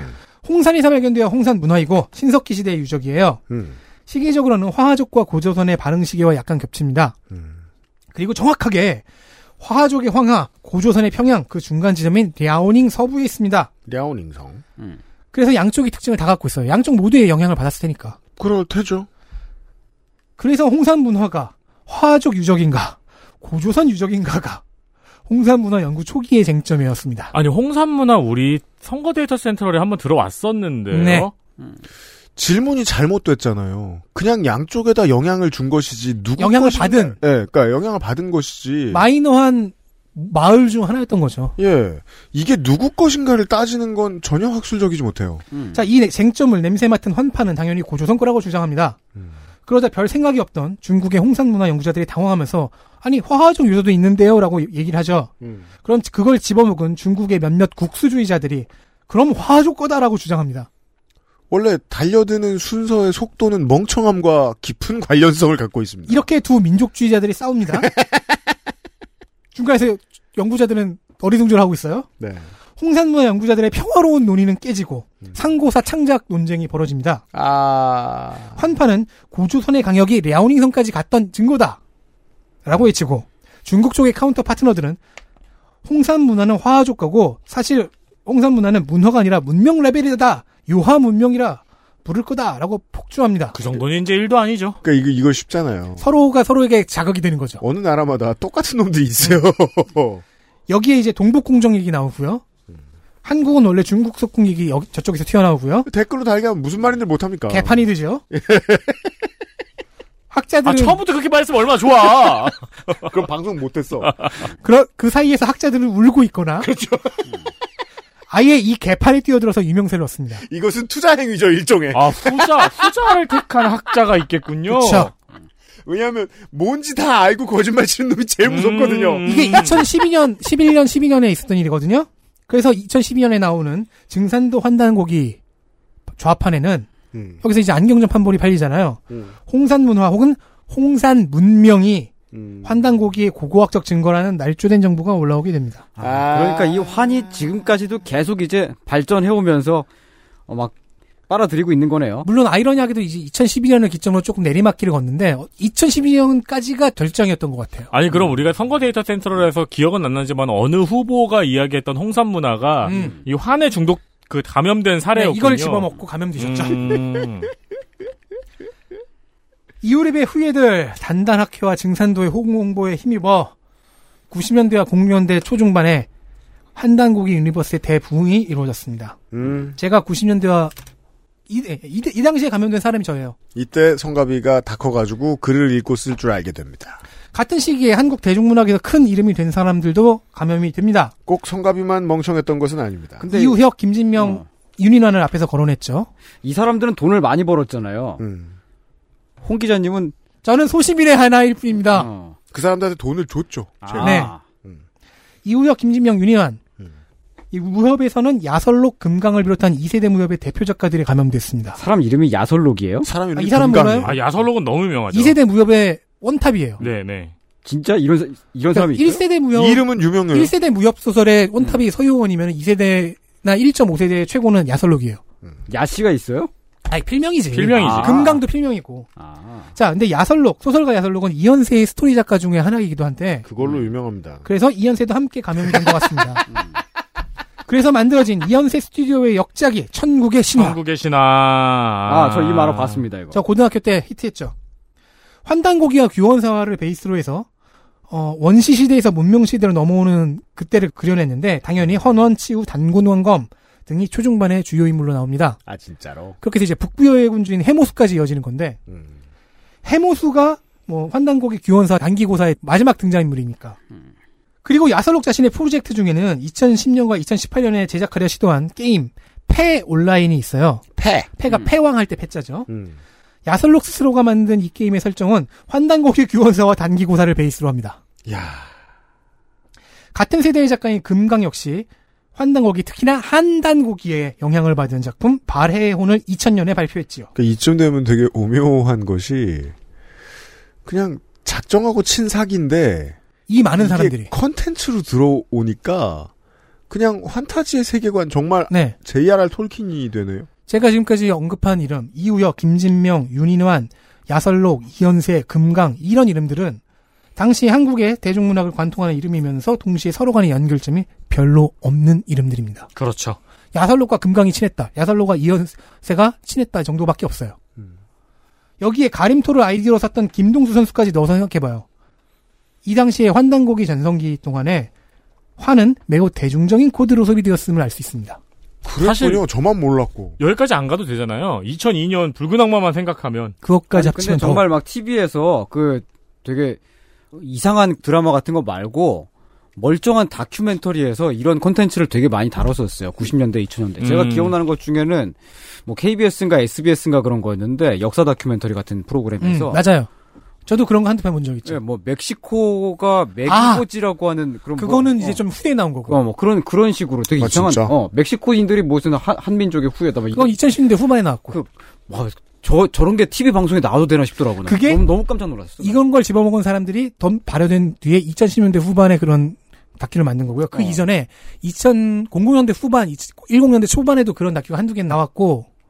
한두 개가 아니고 상당히 많이 있었을 네. 거예요. 이게 드라마에서만 놀면 귀엽고 좋은 상업행위인데 지금처럼 한국 사회에 퍼져 있으면 이것도 역사 수정주의죠. 네. 나중에 이거 들고 외국이랑 싸우다 망신당한다고. 그러니까 문화 콘텐츠를 음. 생산하는 사람, 소비하는 사람 모두가 어느 정도는 그 맛을 살짝살짝 본 거예요. 아, 사실 그 저기 그... 음. 도종환 의원도 그 중에 한 명이고. 아 맞아요. 네, 그래요. 네, 맞아요. 그 중국 네티즌들이 쓰는 이제 게시물 같은 거 보면은 한국인들이 역사 왜곡하고 막 다 자기네 거라고 주장하고 한다고 하면서 이제 고조선의 영토라고 표기가 되어 있는 한국 인터넷에서 또 예, 예전에 돌았 돌아 엄청 돌아다녔어요. 어. 싸이월 때도. 어, 그 짤들을 걔네가 가져가가지고 네. 써요. 그게 한단고기와 단기고사 네. 신봉자들의 음, 그러니까 근데 자료죠. 이 환에 감염된 사람들이 그렇게 막 주장하고 다닌 것 때문에 지금 욕을 먹고 있는 거야. 네.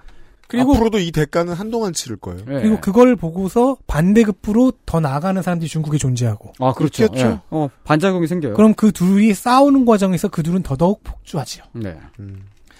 어, 게다가 90년대라는 시기, 시작된 시기, 이 전성기가 시작된 시기는요, 일본의 식민사학 사관에서 벗어나 주체적인 사관을 정립해야 한다는 목소리가 나오던 시기였습니다. 이게 문제예요. 이게 음, 문제예요. 맞아, 이게 문제야. 그리고 화는 주체적인 사관 부분을 저- 선점하려 했었죠. 그러니까 주체적인 사관을 가져야 한다는 거에는 아무런 문제점도 없어요.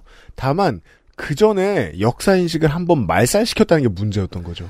새로 시작하려 그러면 블루오션은 사기꾼부터 들어와요. 그래서 이들은 강단사학 대 민족사학이라는 대결 구도를 만들었고요. 민족사학의 대표 주자로 환단고기를 밀어버립니다. 이렇게 망하게 돼 있는 거예요. 네. 이렇게 하면은 환단고기를 이제 비판하고 그러면 친일파처럼 매도하는 거야, 이 그죠. 사람들이. 음. 프레임이 잡히죠. 음.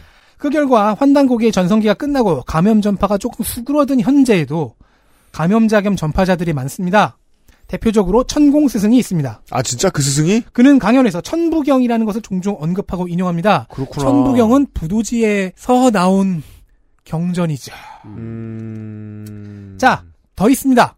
보수의 국회의원이었고 현재는 종로 구청장인 정문헌, 음. 드루킹 김동원, 음. 배우 조인성, 환단고기의 조인성- 감염자들입니다. 조인성 씨요? 음. 조인성 씨 경우에는 법륜 스님의 역사 대장정 프로그램에 참여한 이후 감염 증세가 나타났는데요. 네. 비슷한 경우로 도울 김용옥과 김재동 씨가 있습니다. 쾌유를 빕니다. 자, 몇 년 전에 있었던 송유근 씨 논문 표절 사건 기억하시나요? 음.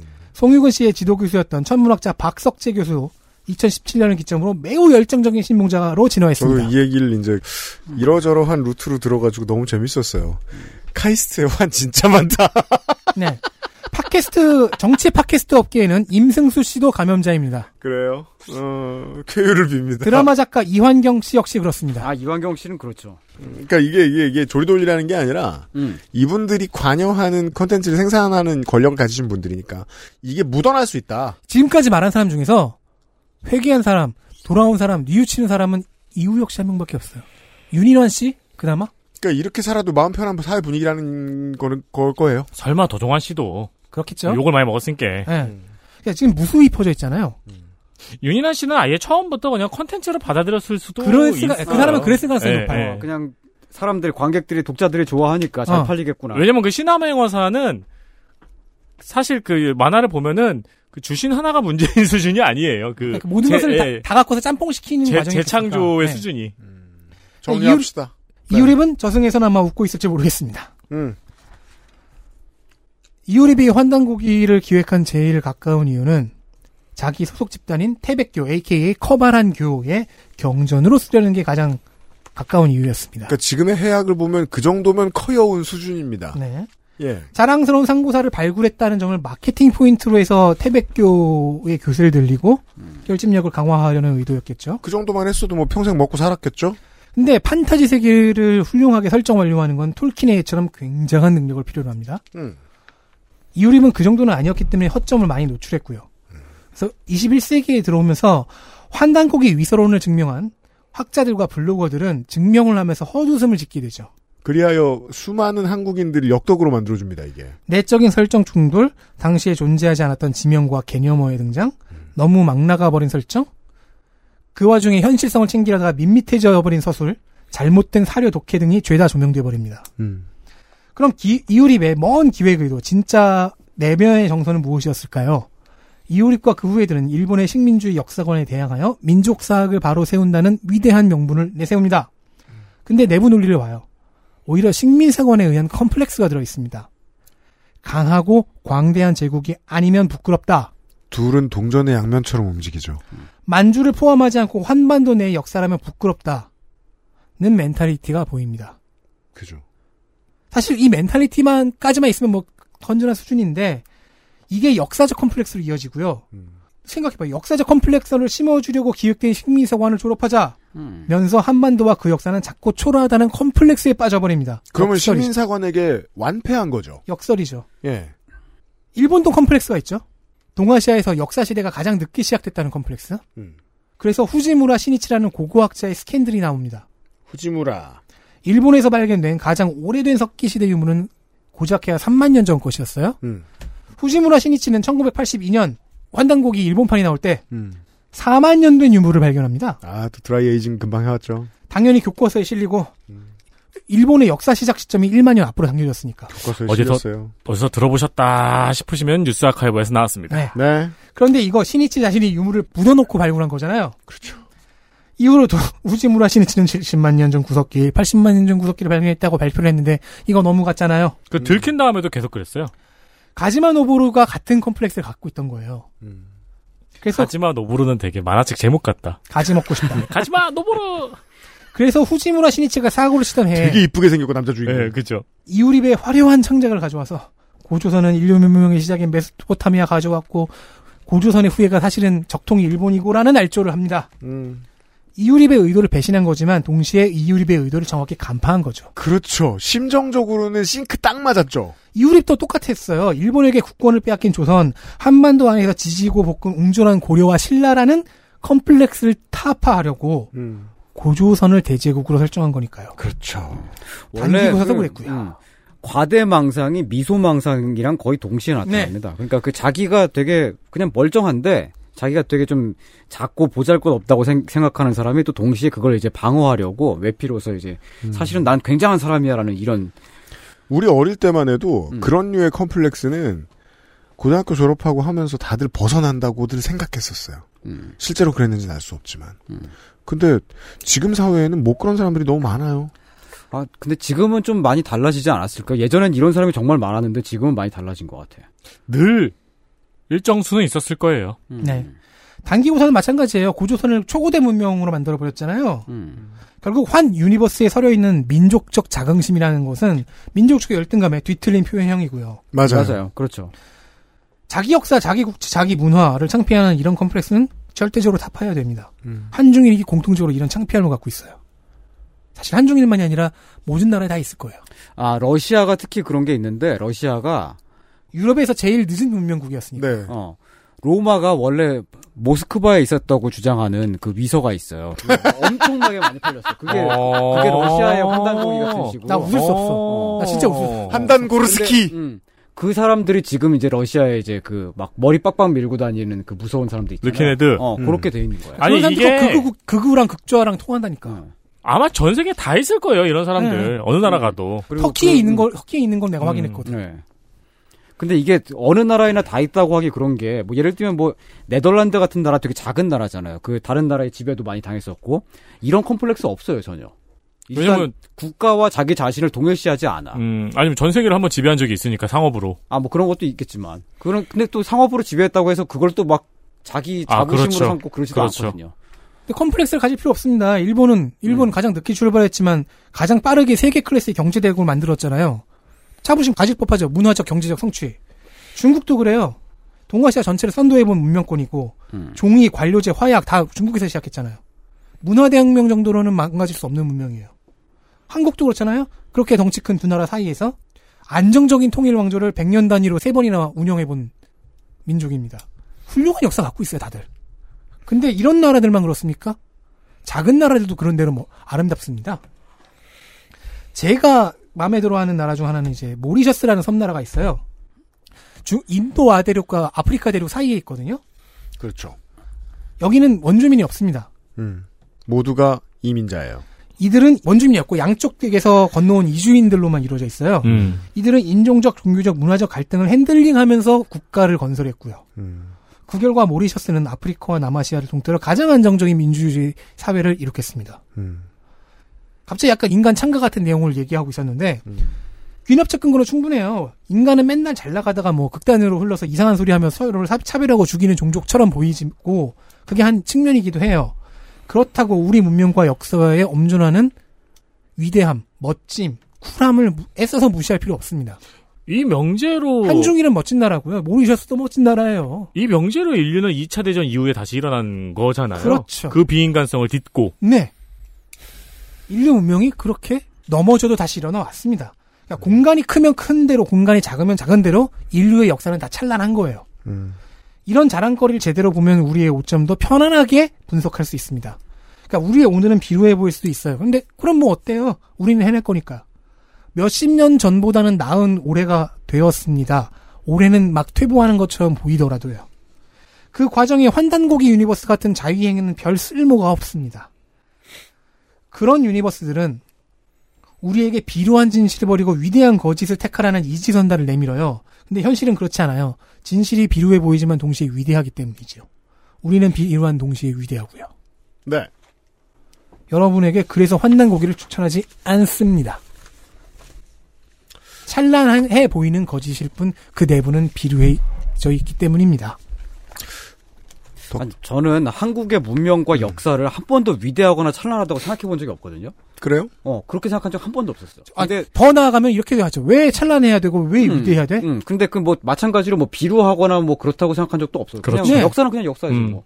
그리고 그것을 그 한국의 역사라든가 뭐 그 예전에 있었던 그런 이야기들을 나까지 연결되는 뭔가 그런 연결고리를 생각한 적도 없어요. 이제 그게 이제 좌파식이고 어. 우파는 약간의 그 연결고를 가져가잖아요. 우파적 정서는. 음. 근데 그런 우파적 정서에서도 찬란함을 찾지 못할 것은 무엇이냐? 언제나 우리는 그 비루함을 딛고 찬란함을 만들어 왔는데. 왜냐면- 라는 네. 서술이 가능하죠. 커뮤니티의 체계에는 사람들을 어떻게든 정치적 메시지로 모아야 되고 그 정치적 메시지는 위로의 기능을 갖춰야 되거든요. 보통 역사는 그럴 때 쏠쏠하게 쓰입니다. 참 그러니까 그, 그 외로우신 분들한테 사람은 위로하려고. 외로워요. 아유 왜? 예. 커뮤니티가 굴러가고 그 커뮤니티가 가지고 있는 시스템을 인정하게 만들려면 음. 그 커뮤니티의 역사도 이 사람들에게 위안을 줄 필요가 있어요. 이거는 순기능입니다. 나쁘게 쓰일 때도 많겠지만. 음. 하지만 우리가 앞서서 봤듯 문화계 전- 그 대중문화 전반과 정치계 전반에 굉장히 많잖아요. 아 지금도 많아요. 네. 어, 굉장히 매력적이라는 것은 부정할 수 없고요. 그렇기 때문에 우리가 계속 싸워야 되는 것이고요. 네. 환에 대한 잡지식을 보셨습니다. 그러니까 외국에서 환 외국의 환파들 외국에서 이런 것들에 빠져 있는 사람들 보면 너무 미워하지 말아 주십시오. 아니 미국 뒤져도 나올 거예요. 영국인이 인디언 사실 뭐 몰문교가 성공한 그리고 최대한 해악을 안 끼치면서 성공한 환이 환이니까요. 그러니까 어디 어디 뒤져도 나올 거예요. 지금 저 미단고기 쓰고 있는 사람은 아마 피자 게이트를 정사로 쓸 거예요. 그렇겠죠. 맞아요. 네. 유일하게 슈아놈들이 그 케이스죠. 유일하게 한단고기 같은 역사를 갖고 있는 세 나라 빼곤 다 있겠죠. 네. 몽골. 이러합니다. 알쓸 잡놈 시간이었습니다. 내후년에 다시 만나도록 하겠습니다. 안 돼! 너는 다다 다음 주에 선거 때 봅시다. 아니요, 그거, 그거 안 해요? 뭐요? 기사 읽기 놀이. 아 맞다 기사 골라오세요. 네. 독실이는 추석 때 다시 만나요. 알쓸 잡놈이었습니다. 감사합니다. XSFM입니다.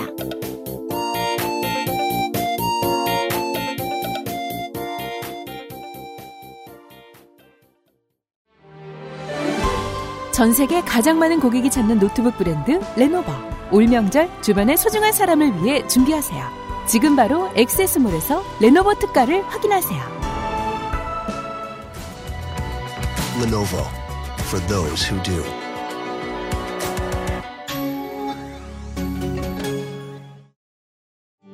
XSFM 연중 캠페인 민영화를 막아줘! 만약에 너네 집에 14조 원짜리 물건이 있는데 가족도 아닌 친척들끼리만 모여서 30분 회의하고 갑자기 팔면 어떨 것 같아? 어, 왜 팔아? 대한민국 정부는 공공기관의 자산 14조 5천억 원을 팔기로 단 30분의 회의로 결정했습니다. 그 비싼 돈이 되는 자산을 살 수 있는 사람들은 누구일까요?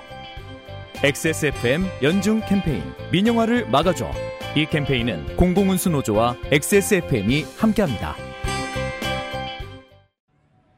아, 시원하다. 한 번 보고 두 번 보고 자꾸만 보고 싶네. 뭐가 그렇게 신났어? 뭘 그렇게 보고 싶은데?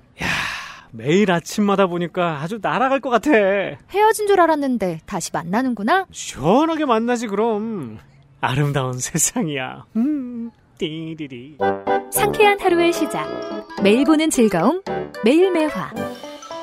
제조 극동의 집함 판매 TNS 건강기능식품 광고입니다. 아스트랄 뉴스 기록실 뉴스 아카이브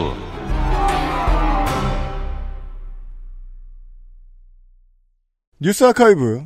네, 이번 주 뉴스 아카이브는 두 가지 저항운동에 대해서 이야기를 해보겠습니다. 좋아요. 먼저 첫 번째는 2011년의 일입니다. 얼마 안 됐어요. 9월 21일 중국 광둥성 산웨이 루펑시에 있는 우칸촌 주민들이 지방의 당 간부를 상대로 시위를 시작했습니다. 집회를 합니다.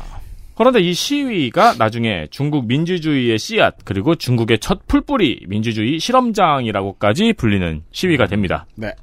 시위를 왜 했냐? 땅 때문입니다. 땅. 우칸촌의 마을 위원회가 이게 주민들 모르게 마을 위원회라는 양반들이 음.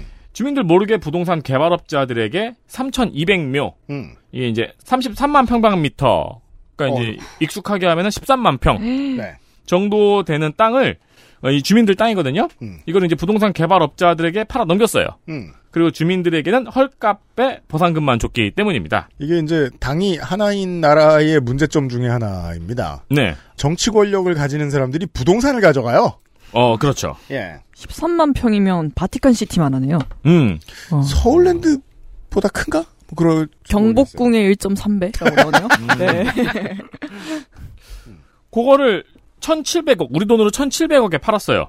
그리고 가구당 주민들에게 가구당 10만 원 정도 줬대요. 아이고 이런 일이 얼마나 많았을까요 이 나라에? 이걸 제가 한번 나눠봤어요. 그러니까 우칸촌 마을의 주민이 140만 명이면은 말이 어. 되더라고요. 근데 인구가 140만인데 어촌 마을이기엔 좀 그렇죠? 그렇습니다. 당 간부들이 70% 정도를 헤쳐먹었다고 합니다. 음. 이 마을 주민들이 이상해가지고 처음에 한 2년 동안 이, 여기 그 단체 이름이 멋있는데 네. 음. 우칸촌 열혈 청년단. 열혈 청년단이요? 어. 네, 실제 단체 이름이에요. 멋있네요. 음. 네, 이 단체가 이 문제를 발견하고 한 2년 동안 민원 제기를 한 10차례 정도 했는데 네. 이게 꼬라지가 슬금슬금 미루는 게 안 될 것 같은 거죠. 음. 그래서 9월 21일 주민 2,000명이 모여서 루펑시 정부 빌딩으로 가서 시위를 합니다. 음. 경찰하고 뭐 대치도 하고 뭐 그랬는데 정부에서 알겠다, 확인해 음. 보겠다, 기다려 보겠다라고 계속 차일피일 미루는데 그러면서 이제 막 계속 뭐 굴삭길, 뭐 핸들이 고장난 에이톤 트럭 막 이런 게 들어오고 자빠졌으니까. 음, 그러니까 땅은 팔았고 고산하고. 예. 그러니까 이게 주민들이 야 니네 뭐 아- 알아보겠다더니 왜 공사 계속 진행돼 이러면서 시위가 점점 격화되는 겁니다. 음. 이게 시위가 격화되다 보니까 죽창이긴 한데 무장투쟁의 모습을 띠기 시작합니다. 어. 그렇죠. 그러면서 마을의 당 간부와 공안들을 쫓아내고 마을이 봉쇄가 되는 상황까지 갑니다. 이겨버려요? 이게 사실 광주예요, 이 정도면. 아, 그러니까요. 되게 비슷하네요. 네. 이 과정에서 12월 9일에 5명이 구속이 되고 그중에 쉐진보라는 사람이 감금된 지 3일 만에 사망하는 사건이 벌어집니다. 이것까지 비슷하네. 음. 네. 이때 주민들이 죽을 때까지 싸우겠다고 분노가 극에 달했다고 해요. 이때 용어가 엄청 과격하더라고요. 당이 주장하는 안보의 유지가 피해 대가라면은 뭐 그걸 돌려주겠다 뭐 이런 식으로. 어, 네. 근데 중국 사람들은 좀 원래 표현을 그렇게 하지 않나요? 네. 어, 그, 어, 그것도, 그쵸. 그러니까 대륙적 경문. 네. 그래가지고 이제 되게 이 긴장이 엄청 고조가 됐는데 이때부터 열흘 뒤에 갑자기 중국의 태도가 바뀝니다. 그죠? 그러니까 한 열흘 전에 베이징에 들려온 거예요. 그런 일이 있대. 음. 그래 그 경찰 몇 명 내려보내 하고 이제 열흘 사이에 첩보가 들어온 거죠. 음. 해먹은 새끼가 있대요. 음, 그렇죠. 음. 예. 근데 정말 다 죽여버릴 기세래요. 정도를 들었겠죠? 음. 네, 맞습니다. 그리고 이제 이 광동성 서기랑 부서기가 있는데 이 광동성 서기가 이제 나중에 왕량이라고 최고 권력까지 올라가는 사람이에요. 음. 네, 네. 어, 광동성 서기랑 부서기가 주민들의 요구를 수용을 합니다. 음. 그러면서 토지 매매 과정의 비리를 조사하고 토지를 모두 돌려주기로 해요. 음. 여기까지만 들으면은 그렇게까지 특별한 사건이 아닌 것 같죠. 근데 후 처리가 독특합니다. 그리고 주민이 원하는 방식으로 마을 위원회를 주민들이 원하는 방식대로 음. 선출하기로 합의를 한 겁니다. 투표권을 얻어냅니다. 민주주의를 얻었네요. 네. 그 주민들이 선출한 후보를 비밀 투표로요. 음. 원래 이제 후보를 공산당이 선출하죠. 음, 네. 중국은. 음. 이 우칸촌 사건이 외신들에게 유명해진 게 바로 이것 때문이에요. 그렇습니다. 중국 최초의 중화민국 최초의 민주화된 선거가 시행이 됐기 때문입니다. 네, 그래서 이걸 우칸촌의 기적 이렇게 불렀죠. 음. 네. 중국 민주화의 서막이 될 수 있다고 본 거죠. 실제로 사우스 차이나 모닝포스트와 인터뷰하는 주민이 처음으로 민주주의를 맛보는 역사적 경험이라고 인터뷰를 하기도 했고요. 선거 날에 중국 전역에서 이제 숨어있던 민주화 인사들이 이 우칸촌 마을로 몰려들기도 했습니다. 그렇죠. 이러면 이제 웨이보 같은데 흔한 악플러들이 몰려들어서 좌파구만 네. 아니지. 우파, 구만 예. 예, 우파 청년들의 기획이라고 음. 막 몰아붙이죠. 그리고 이 시위를 주도하고 정부의 수배를 받고 있었던 린쭈렌이 마을의 서기로 선출됩니다. 그렇습니다. 진짜 여열 청년단이었네. 어. 네. 근데 중국 정부가 한 번 자기네들이 수배를 때렸던 사람을 네. 수배를 풀어주고 마을 서기로 당선되는 걸 그냥 쳐다보고 있었던 전례가 있었나 싶어요. 그러니까 되게 음. 이상하게 느껴지네요. 근데 이때만 하더라도 후진타오 시대였죠. 네, 네. 맞습니다. 그러니까 확실히 지금이랑은 또 달랐던 중국. 그러니까 시장 경제에 네. 대해서 되게 좀 많이 받아들이는 네. 그 기조가 한몫을 한 거예요, 사실. 음. 왜냐면 이게 땅값 문제니까. 네. 네. 우리는 아카이브니까 결과를 알 수 있죠. 이때부터 5년 뒤인 2016년 음. 서기장인 린쭈렌이 부패 혐의로 체포가 됩니다. 그렇습니다. 그리고 이와 더불어 언론들은 토지 보상 및 반환이 더디게 진행되고 부패 관리들은 처벌받지 않았고 그래서 수많은 언론들은 중국의 민주주의 실험이 실패했다고 전하고 있습니다. 그렇습니다. 잘은 몰라도 아마 그런 걸 거예요. 간접적 뇌물 뭐 이런 그러니까 그 우리나라 정치 사건들하고 좀 비슷하다고 보시면 되는데 이 사람이 이 린추렌이라는 사람이 직접 관여된 증거를 찾지 못한 어떤 부패 혐의로 제거됩니다. 네. 어. 음. 네. 그 중국에서 자주 일어나는 일이죠. 네. 어, 이게 나는 그 우리나라는 전 세계에서 드물게 내전 없이 시민들의 요구로 지도자를 세 번이나 끌어내린 나라잖아요. 심지어 그 중에 두 번은 독재였고요. 음. 네. 그 제가 그런 나라에 살아서 그런지 모르겠는데 홍콩의 민주화도 우칸촌의 실험도 이걸 실패라고 끝맺는 게 맞나 싶은 생각이 들어서 소개해 드립니다. 그렇습니다. 이 나중에 몇십 년이 지나고 나서 우리가 중국의 민주화에서 가장 중요한 사건이 바로 우칸촌 사건이다라면서 교과서 같은데 실릴 날이 있지 않을까 하는 상상을 한번 해본 거죠. 음. 왜냐면 이 우칸촌에서 시행된 직접 선거가 2011년이에요. 네. 그러니까 이게 홍콩에서 직선제를 요구했던 우산혁명보다도 빨랐던 거예요. 맞습니다. 그러네요. 네. 네. 올해 6월 24일 조선일보에는 이런 기사가 났더라고요. 음. 김기현 대표가 추진하겠다고 한 국내 거주 중국인들의 투표권 제한을 중국에서 전혀 문제 삼지 않고 오히려 보도를 통제하고 있는 것 같다는 기사가요. 그죠? 그냥 두고 있으면 왠지 그런 거 가지고도 화내고 막 황구시보에서 승질내고 이럴 것 같잖아요. 음. 이런 방구도 없다 이런 얘기죠. 그걸 맛본 사람들이 중국에 돌아오는 게 중국 입장에선 더 좋지 않은 일 아닌가요? 네, 또? 실제로 음. 그것 네. 때문입니다. 아. 음. 근데 실제로 많은 중국계의 한국의 시민들은 중국인 한국에 살고 있는 시민들은 투표를 합니다. 그렇죠. 지선에 참여하죠. 네. 예. 평생 한 번도 해본 적 없는 걸 합니다. 한국에 와서요. 네. 음. 그러면 아니 화교가 한두 나라에 나가 있는 것도 아니고 통제하는 게 쉽겠냐는 거예요. 그렇죠. 전 세계에 있을 텐데. 네, 제가 그 전국에 걸쳐 일어났던 백지투쟁 때 그런 말 했잖아요. 일단 언론이 잘 보도하지 않을 거고, 근데도 불구하고 웨이보에 자꾸 삭제되는 글만으로도 사람들이 전국에서 무슨 일이 일어나고 있는지 다 알았다. 음. 14억이. 과연 이런 일이 또 일어나지 않겠느냐. 더 과학적인 추론은 지금도 일어나고 있다라고 추측하는 게 맞겠죠. 嗯 음, 네. 실제로 이제 우카촌 사태가 일어났을 때 외신들이 많이 주목을 했던 게 이런 땅값 착복 사건은 중국의 전역에서 사실 일어나고 있다. 왜냐면 가는이 계속 천만 도시잖아요. 이런 어촌 마을에서도 이런데 지금의 대도시들이 그런 일이 없었겠느냐는 거죠. 네, 이 모델이 확장될 수도 있다는 예상을 했었는데 일단 음. 지금은 뭐 그대로 그렇게 끝맺었다고 하는데 네. 네. 뭐 씨앗이 없어졌다고는 누가 상담할 수 있겠느냐 하는 거죠. 음. 요 사이즈의 마을에선 다 그냥 거의 그렇다고 봐도 과언이 아니지 않을까요? 네, 그렇겠죠. 요즘 해도 그런지 모르겠는데 한때 그, 그 6월 4일 이게 6월 4일 자체가 웨이보 같은 데서 이제 검색어가 막히니까 그 천안문 사, 네. 사태 그래가지고 이제 중국인들이 항상 그 천안문 기념일을 기념할 때 되게 창의적인 방법을 써요. 예를 들어서 뭐, 뭐, 6, 6, 4인데 이게 그거를 뭐, 8 빼기 2, 뭐, 이런 아. 식으로 막 되게 뒤틀어서 하는 사례도 있고, 막 그 탱크 그 이미지를 약간 그 오리로 이제 그 바꿔가지고 합성해가지고 음. 이렇게. 아, 서방을 하는 거군요. 약간 네. 그런 식으로 음. 막 이렇게 뭐, 기념을 한다고 하더라고요. 음. 조용히 있지 않는다. 그게 아마 비슷한 때였을 겁니다. 그 후진타오 시대에 현이나 향급 때는 향이면 뭐 동쯤 됩니까 우리나라에서 대표자를 뽑을 때 직접 선거를 도입했었어요. 네. 그게 이제 분위기가 안 좋으니까 아마 해본 거겠죠. 근데 이 직접 선거는 참여율이 극히 낮아요. 왜냐하면 당의 추천 후보만 나오니까 사실상 아. 찬반 투표가 그렇죠. 네.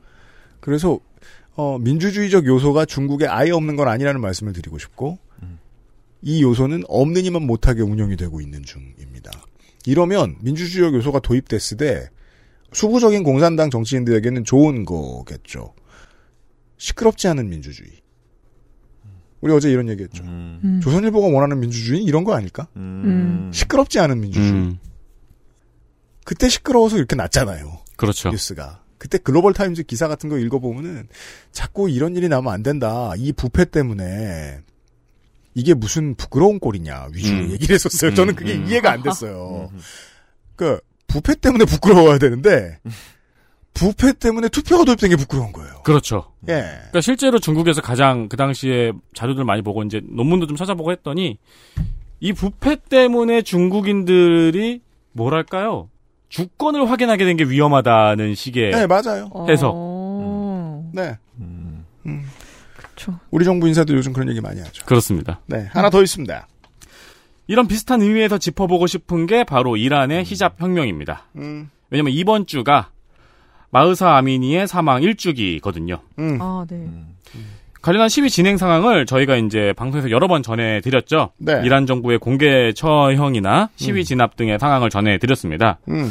현재 이란은 일주기를 맞아서 곳곳에서 시위가 벌어지고 있고요. 음. 정부는 다소 눈치를 보면서 여전히 탄압을 하고 있습니다. 네. 인권단체에 의하면은 지난 1년간 사형 선고는 100건 이상, 음. 이 중 최소 7건 이상이 집행이 됐고요. 네. 사망은 500명 이상이라고 추정을 하고 있습니다. 음. 이 중에 70명이 넘는 정도가 미성년자라고 하더라고요. 음. 이란 정부는 이 일주기에 굉장히 촉각을 곤두세우고 있어요, 지금. 네. 네, 마흐사 아미니 묘지를 통제하고 있고요. 음.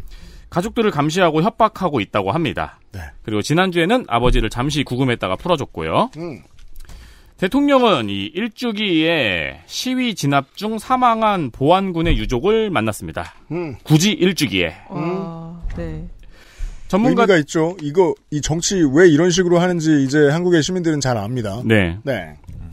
전문가들은 히잡 시위로 이란의 정부가 무너지거나 굴복할 가능성은 희박하다고 전하고 있습니다. 음. 이 정부의 탄압이 거세지면서 시위는 많이 잠잠해졌는데요. 음. 현재 테헤란에서는 약 20% 정도의 여성이 히잡을 쓰지 않고 휴대하고 다닌다고 합니다. 음. 이게 그 이란은 히잡을 안 쓰고 운전하다가 네. 이 도로에 있는 폐쇄로 카메라에 찍히면은 그게 벌금이 날라온대요. 딱지가. 음. 그죠. 네. 그렇대요. 네. 아. 어허. 근데 이제 정부는 히잡을 착용하지 않은 여성에게 최대 우리 돈 3,200만 원의 벌금을 부과하고 어, 조직적으로 저항하는 이들에게는 최대 10년형의 징역을 내릴 수 있는 법의 제정을 추진하고 있습니다. 음. 그 이거 제가 보면서 되게 인상적인 사진 여기 그냥 붙여놨는데 네. 이 진압군의 고무탄에 맞아서 눈이 실명된 네. 시민들이 어 셀카를 찍어서 인증샷 같은 것을 올리는 거예요. 네. 이 실명된 눈과 얼굴 이제 정면 포트레이트와 함께 여기 이제 손으로 V자를 그리면서 올리는 게 약간 이 이란에서 인스타그램에서 벌어지고 있는 시위 음. 방식 중에 하나입니다. 음. 근데 이 사진을 보면은 다들 너무 웃고 있어요. 한쪽 눈이 실명된 사람들이. 네. 그 되게 기분이 좀 이상해지는 음, 사진들입니다. 음. 네. 여기까지 듣고 나면은 히잡을 벗는 거를 무서워하는 게 어느 쪽인 것 같은지 한번 생각해 볼 필요가 있죠. 그렇습니다. 화장품 업계에서만 알고 있는 것들 중에 염색과 관련된 제품들 이슬람권에 겁나 잘 팔립니다. 네. 머리가 보일 일이 없는데요. 그런 많이 팔린다는 거죠. 두 가지 이유. 네. 보이는 데서라도 뭘 해야겠어서 네. 라는 욕구가 있는 모양이에요. 그리고 보이게 하고 다니는 날만큼은 힘을 줘야 하니까. 아, 완전 중요하죠. 네. 예. 꽤 많이 팔린다고들 합니다. 음. 어, 올 1월 최근에도 한번 한겨레 가더 나갔다 온 걸로 알고 있는데 올 1월 초에 한겨레의 그 테헤란에서의 어, 취재 보도를 보면 시민들이 여성들이 여성 시민들이 그냥 안 쓰고 있습니다. 네. 아까 그 언급하신 사진에도 다 안 쓰고 있더라고요. 다 안 쓰고 있습니다. 네. 우리는 제도가 이렇다는 말만 듣고 그 나라가 저렇구나 하고 혀를 끌끌 찰 수 있습니다. 근데 실제로는 그 제도가 제대로 운영되지 않는다는 사실을 알 수 있죠. 정치권이 포기했다는 겁니다. 현 정부가. 음. 왜? 무섭거든요. 왜인지 한번 설명드렸습니다. 미국 제재도 길어지고 음. 경제 문제, 문제도 너무 힘들어가지고 원리주의 정권에다가 이 책임을 좀 묻고 싶은데 여성들이 먼저 일어났을 때 남성들이 이걸 도와야겠다는 생각을 충분히 하게 만들 수 있는 사회 분위기였던 겁니다. 그래서 전국이 다 들고 일어설 수 있었던 거예요. 네. 때려잡는데 안 된다는 걸 알았어요. 음. 이제 히잡 못 건드립니다. 그쵸. 이미 사형을 집행했는데도 안 되는데. 하지만 그러면서 이런 벌금이나 징역형 같은 법안을 추진을 하고 있잖아요. 네. 슬슬 들이미는 거죠. 네. 음. 요거는 사실 요즘 우리나라에서도 잘하고 있는 건데 지지층은 달래야 되거든요.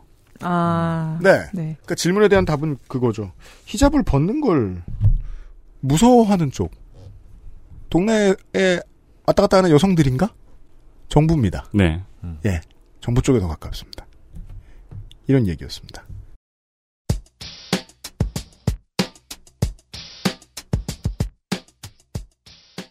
선생님들만 30만 명이 나왔더니 처벌하란 말 쏙 들어갔죠. 아우, 그쵸. 하루 만에 들어갔잖아요. 음, 아무리 정세 분석을 못하기로 이름난 대통령이 기로서니 그걸 보고 무서웠던 겁니다. 음. 예.